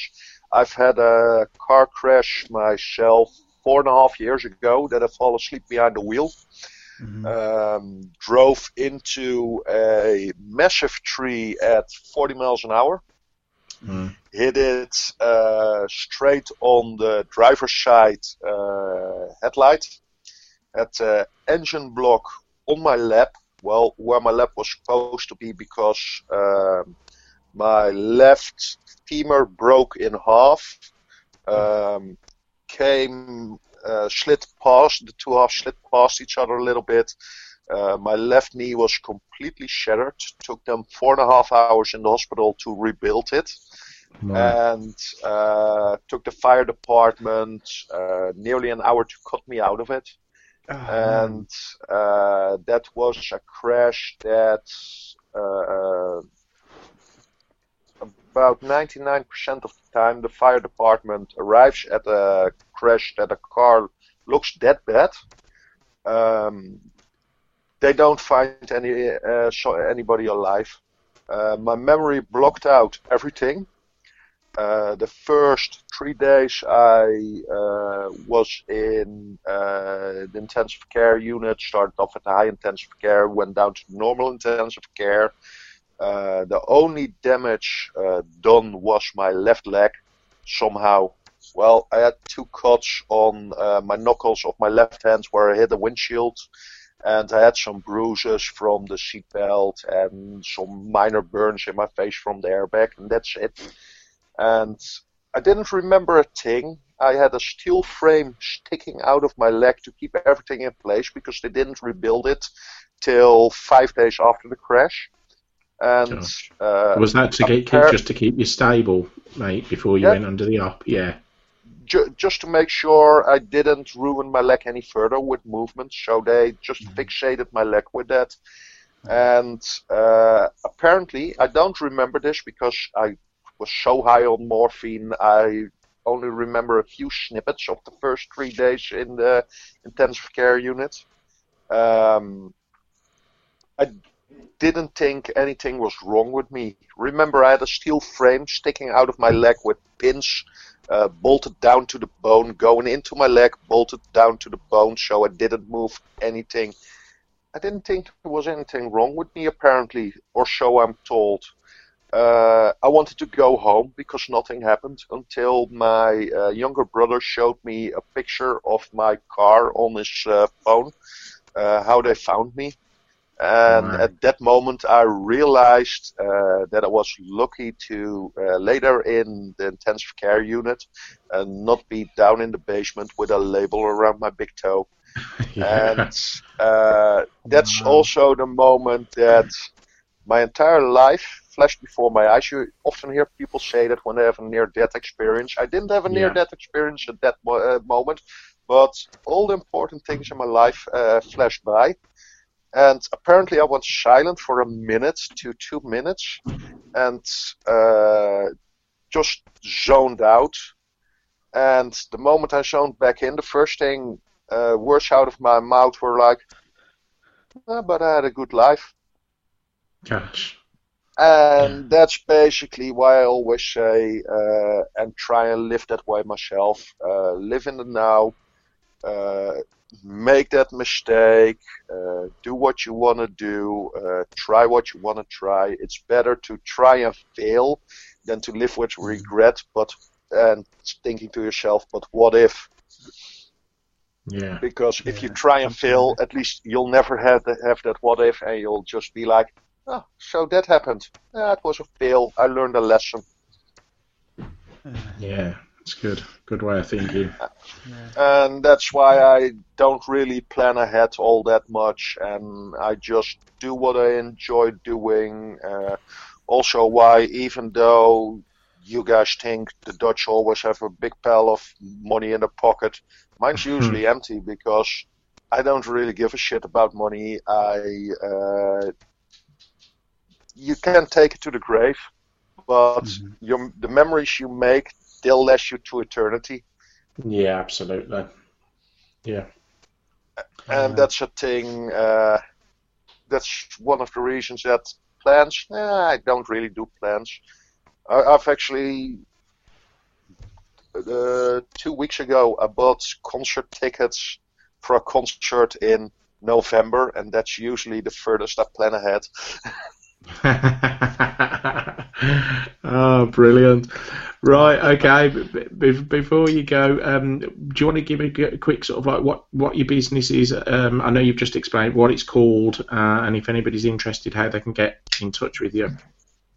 Uh, the the business part for uh, for me the, the, that's not inter- uh, interesting because it's so far uh, removed from the reptile industry. That's fine, mate. and mo- most of your listeners are uh, UK based, so that's not really interesting for them. Okay, that's, no, that's fair enough, mate. I thought I'd give you the opportunity. You'd actually find Always that our, uh, our listeners, uh, I think we've got more, Amer- is it American listeners now than we have UK, Hoss? Yes, um, 54% of the listeners are American, apparently. So there you go. That- We're behind. then We're behind on the. But even further away. The stereo, then not let, let's not get into the stereotypes that you hear about Americans on the most most of the European UK based groups. because you'll lose that listener count really quickly. Yeah, I think we need. I think we need to boot him off right now, quickly. Right then, Kev. See you later. Bye, bye, bye. Uh, no, I'm actually one of the defenders of, of the Yanks usually because I know quite a few American keepers who are actually great keepers and not the Tupperware. Let's see how many snakes I can stuff in small shoe boxes type. and people people forget that you only see the loud idiots. And I won't throw out names, but we all know one that loves his his face with that ponytail on the top of his head Where it's supposed the to be. media. yeah, exactly. It's just a shame that it's attached to him, and that's just a poster boy for all American keepers over here. So most American keepers will know exactly who I'm talking about, yeah. and We- will share the hatred towards towards the idiot. Most British people will know as well.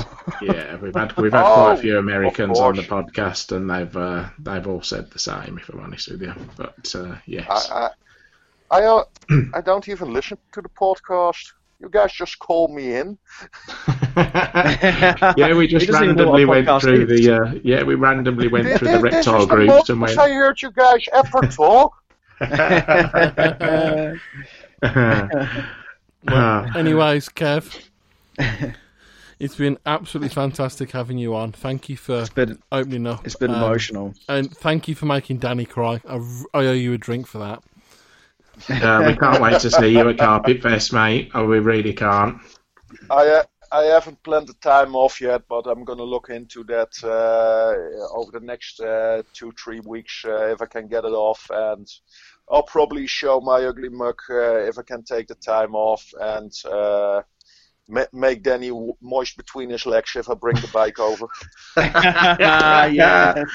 Absolutely. Oh, He can ride bitch like, like the cute little girl he is. I can't wait. I can't wait. I'm gonna hold you. I'm gonna hold you so tight. Only if you whisper sweet nothings in my ear. Absolutely, the whole way. Absolutely. See, D- Danny, Danny doesn't like it when I hold him tight because it's normally around his throat. Yeah. Last last time you did that, I thought my head was genuinely gonna pop off. Like, literally, Like, I felt my eyes bulging out. I was like, "What the hell is this?" The only thing I could do is reach for the nuts. That's the only thing I could do. yeah, Well- the, the nut tactic. Everybody has their kink. Let's keep it at that. if Danny likes getting strangled out while playing with some nuts, that's that's his thing. Don't kink yeah. shame him. Add a little bit of snuff to it. We're good. oh, right, Well, then, Kev. Let, let, let, let, let's not start about kings because it came up uh, uh, about a post uh, yesterday or two days ago that was saying go to Urban Dictionary uh, and put in the search bar dirty with your name after it. hmm Trust me, don't do it. I'm still traumatized what came up with mine. What did yours say, Kev? Come on. Um, I'm still traumatized. There might be under 18s listening to this, so I'm not gonna repeat that on here. maybe, maybe we should just um, Google it I ourselves. We're gonna Google refused. I refused to screenshot it. That's how bad it was.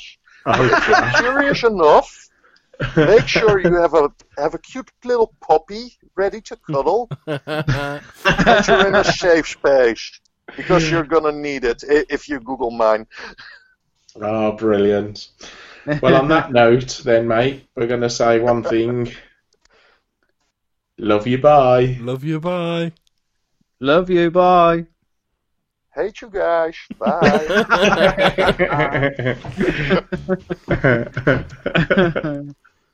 Dear, oh dear. Right then. Wow. Oh, what a lad! Um, Yeah. I have, I have just um, googled that, and I- I strongly suggest not to.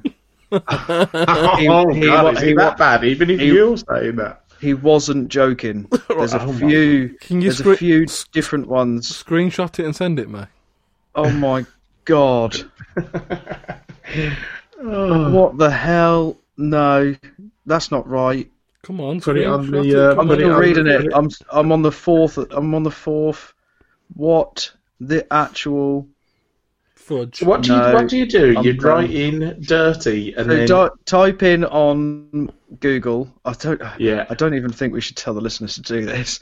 But No, type honestly, it's that Google bad. Urban Dictionary Dirty Kevin, and then don't thank me later. Unshowered. what a thought. and then just click on Urban Dictionary. Oh yes, there's a bit of teabagging going on. Oh, God. What? Oh gosh, yes, you can't. Uh, yeah, you can't be saying anything like that. Right then, let's The move the swiftly second on. one is the worst. Yeah.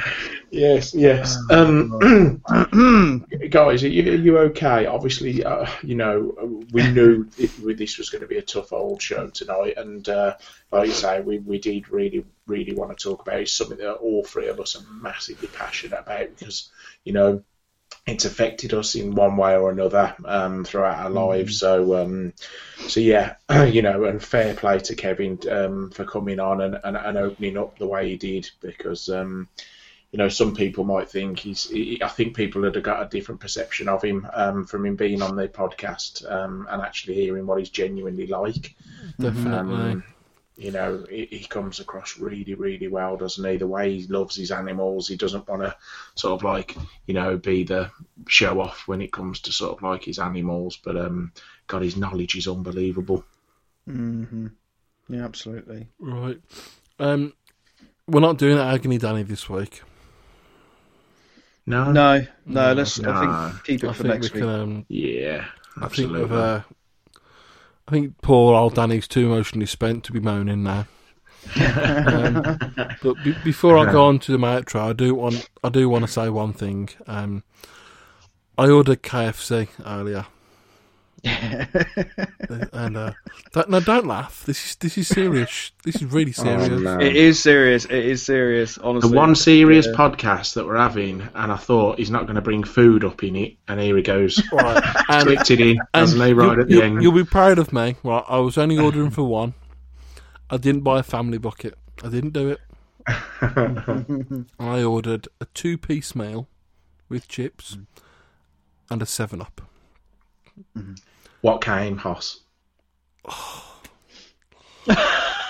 So the Uber Eats driver turned up and gave me my brown bag, mm-hmm. and I took it into the kitchen rather excitingly, mm-hmm. and I pulled out the Seven Up, and I mm-hmm. pulled out the chips, and there was no fucking chicken. Oh, do you know what? That Uber driver's lucky he got away, isn't he? Oh, oh my god! I mean, Look, so Right, let me explain this right. No, no, let me explain this right. I wanted KFC. That KFC stands for Kentucky Fried Chicken. Mm-hmm. Right? If I wanted fucking chips and a 7 Up, I'd have either cooked them myself or gone down to the fucking chippy at the bottom of the road. Mm-hmm. Right? yeah, Just open call out to KFC. KFC, you've not just let yourself down, you've let me down, the podcast down, and every other chicken finger licking motherfucker in the world down. and I oh, want, I want a written, I want, I want a written apology. a big What one. did you go and do straight after that then, Hoss? Just settle with the chips and the uh, 7 Up. No, so I went on to, um, I rang them up, and I was like, you have to ring um, Uber Eats. So I contacted Uber Eats, and they wanted to refund me for the chicken. I was like, you can't do that. I want the chicken. He goes, no, no, want so the we can't do that. So they refunded me the entire order. So I, I ordered Dixy chicken instead. What, What? So, so they said they told you they couldn't do that. No, What? I don't understand, mate. I was too hungry to argue. That's horrendous. Yeah. We forgot your chicken, but actually, we're not going to send it back out to you because no. So then he had a family bucket from Dixy Chicken instead. was Yeah, about- I would have gone overboard. It was about well. the same same price, to be honest. Right then. yeah, Anyways, that is I was going to yawn because I'm tired. because you're So talking. he's been quiet the whole podcast. Started talking. Here you Hasn't go. yawned. Hasn't himself. Yeah. Hasn't yawned yet. Oh, well. I have been yawning. I just keep muting my microphone. Um, so obviously tonight's episode's been a bit um a bit deep and a bit emotional. Um, if there's anyone listening out there that has been touched by what we've spoke about tonight, um, or possibly feels that they need a bit of help or need someone to talk to, um, our doors are always open. Um, If you, I'm going to put Mike on the spot in a minute now. Um, if you do don't want to talk to us and you want to talk to maybe a professional, um, Mike's going to give you some information now regarding who you can talk to. Ah, you have put me on the spot. Um, do you know what? As well, I, I'm a work computer. I've got them all, but um, there's some absolutely fantastic organisations. I say um, there's an app called Hub of Hope, which is a fantastic app. Um, you just click, you can put your postcode in, or you can put my location, and it will come up with all the local support groups. So for me, that's an that's an easy win because an app on your phone, click on it. There is also a chat button. If you click that button, you will be put through to um, to a to a trained professional.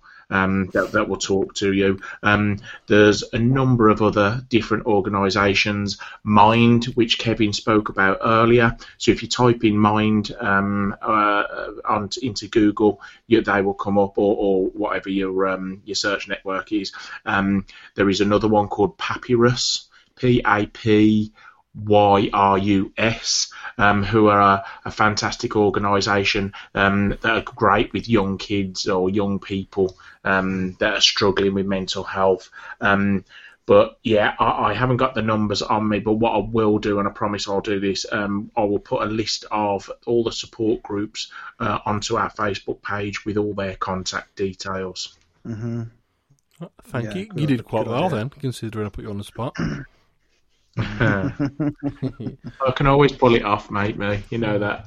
I know, with a gob that big.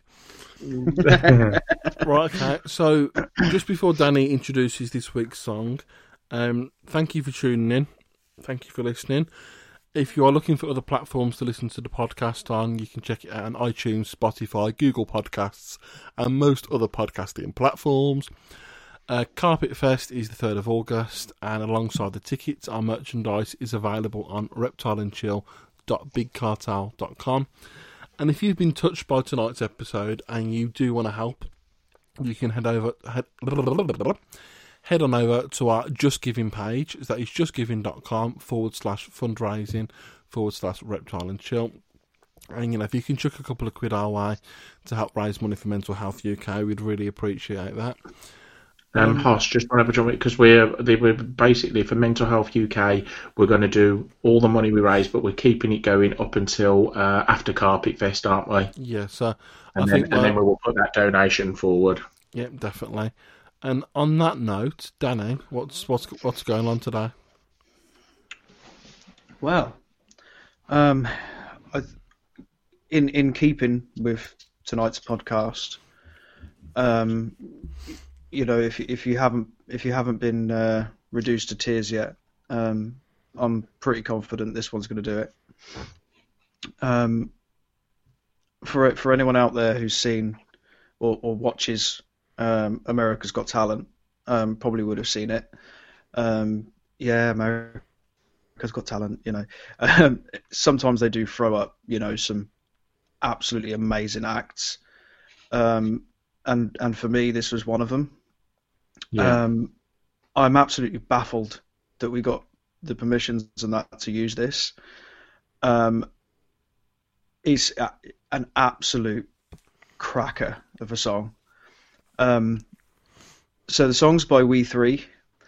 Um, they're three siblings, uh, two two brothers and a sister, um, and basically um, their their mum got cancer, and in her um, final, uh, I, I think I, I think final couple of weeks or final couple of months, um, she started a diary um, of of everything she felt and everything she was going through,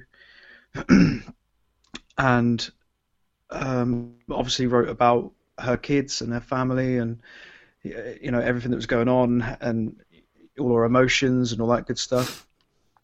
And after she passed, um, obviously they had to clean out, clean, you know, her bits and pieces, get and get it all together, and um, the the kids found the diary, um, and basically started writing music from, or you know, started writing lyrics and for their music um, using clips and pieces from that diary. Mm-hmm. Um, so it's almost like it's tribute almost like to her, their mum. Yeah, final. Yeah, yeah. Final. It's almost like her her th- feelings and thoughts were. Yeah, were yeah, and and it was like living on through their music, um, and I I watched the show, you know, their their first um, performance on the show, and by this time I've already got a slight tear in my eye. I was like, oh, you, you, know, and, and I was, you know, really hoping that the song was going to be good. And lo and behold, they absolutely smashed it. Um, wow. Really brilliant performance. Um, really lovely people as well. Um, and and yeah, this is um, um, this is the first song that they um, sort of opened up with on the show. Um, and I, I think I really, really do think you you guys will like it. I know you guys have um, yeah. heard it and absolutely loved it, didn't you? Yeah, absolutely. I've got to admit, the entire album is brilliant.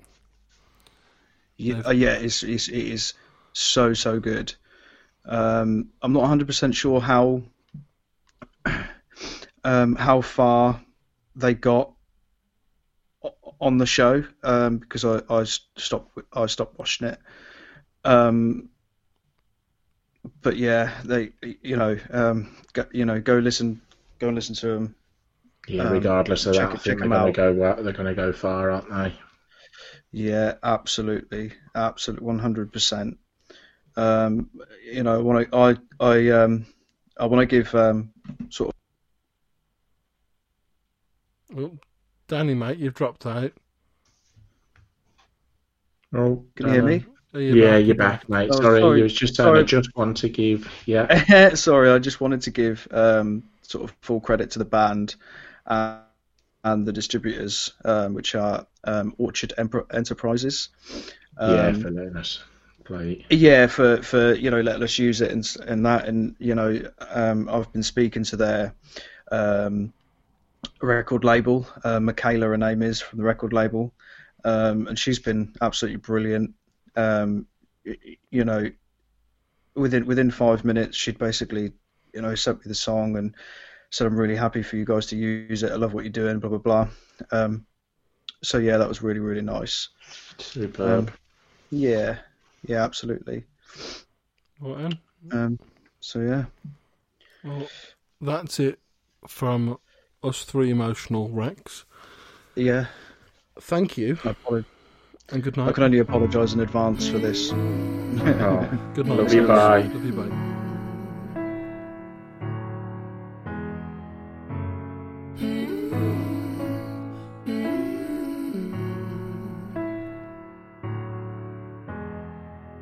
Honey, I thought you should know that I'm in a hurry. I've gotta move up north but it's just temporary. I really tried not to lie, but this burden's getting heavy. No, you can't come with me this time. You got your own destiny. Yeah. When I look at you, I see your Now my baby boy, he's gonna lose me. But heaven's not too far away. I know someday you'll visit. And I didn't think you'd go this way. Can I please have one more minute? No, honey, I don't wanna go. Please know that I have to. Look how the cancer is grown. I think it's time I go home. Yes, I can still hear your voice. Sounds just like it did. And I can still feel your hand when it touches my skin. But heaven's not too far away. I know someday you'll visit.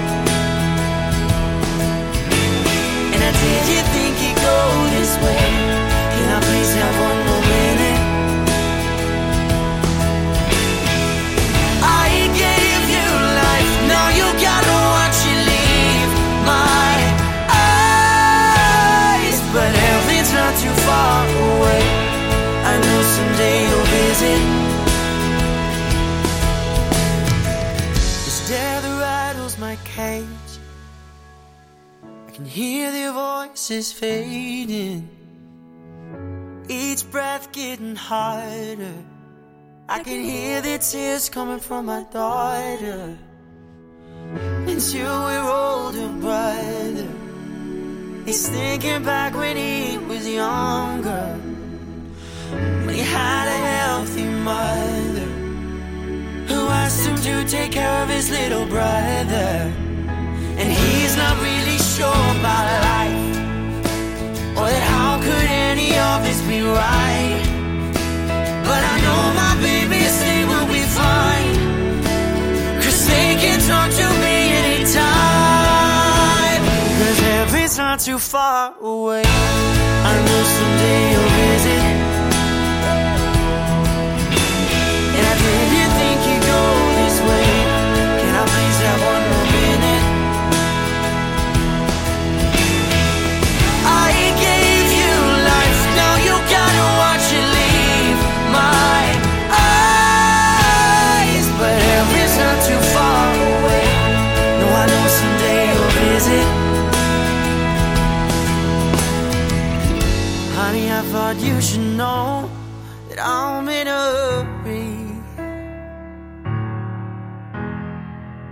I've gotta move up north, but it's just temporary.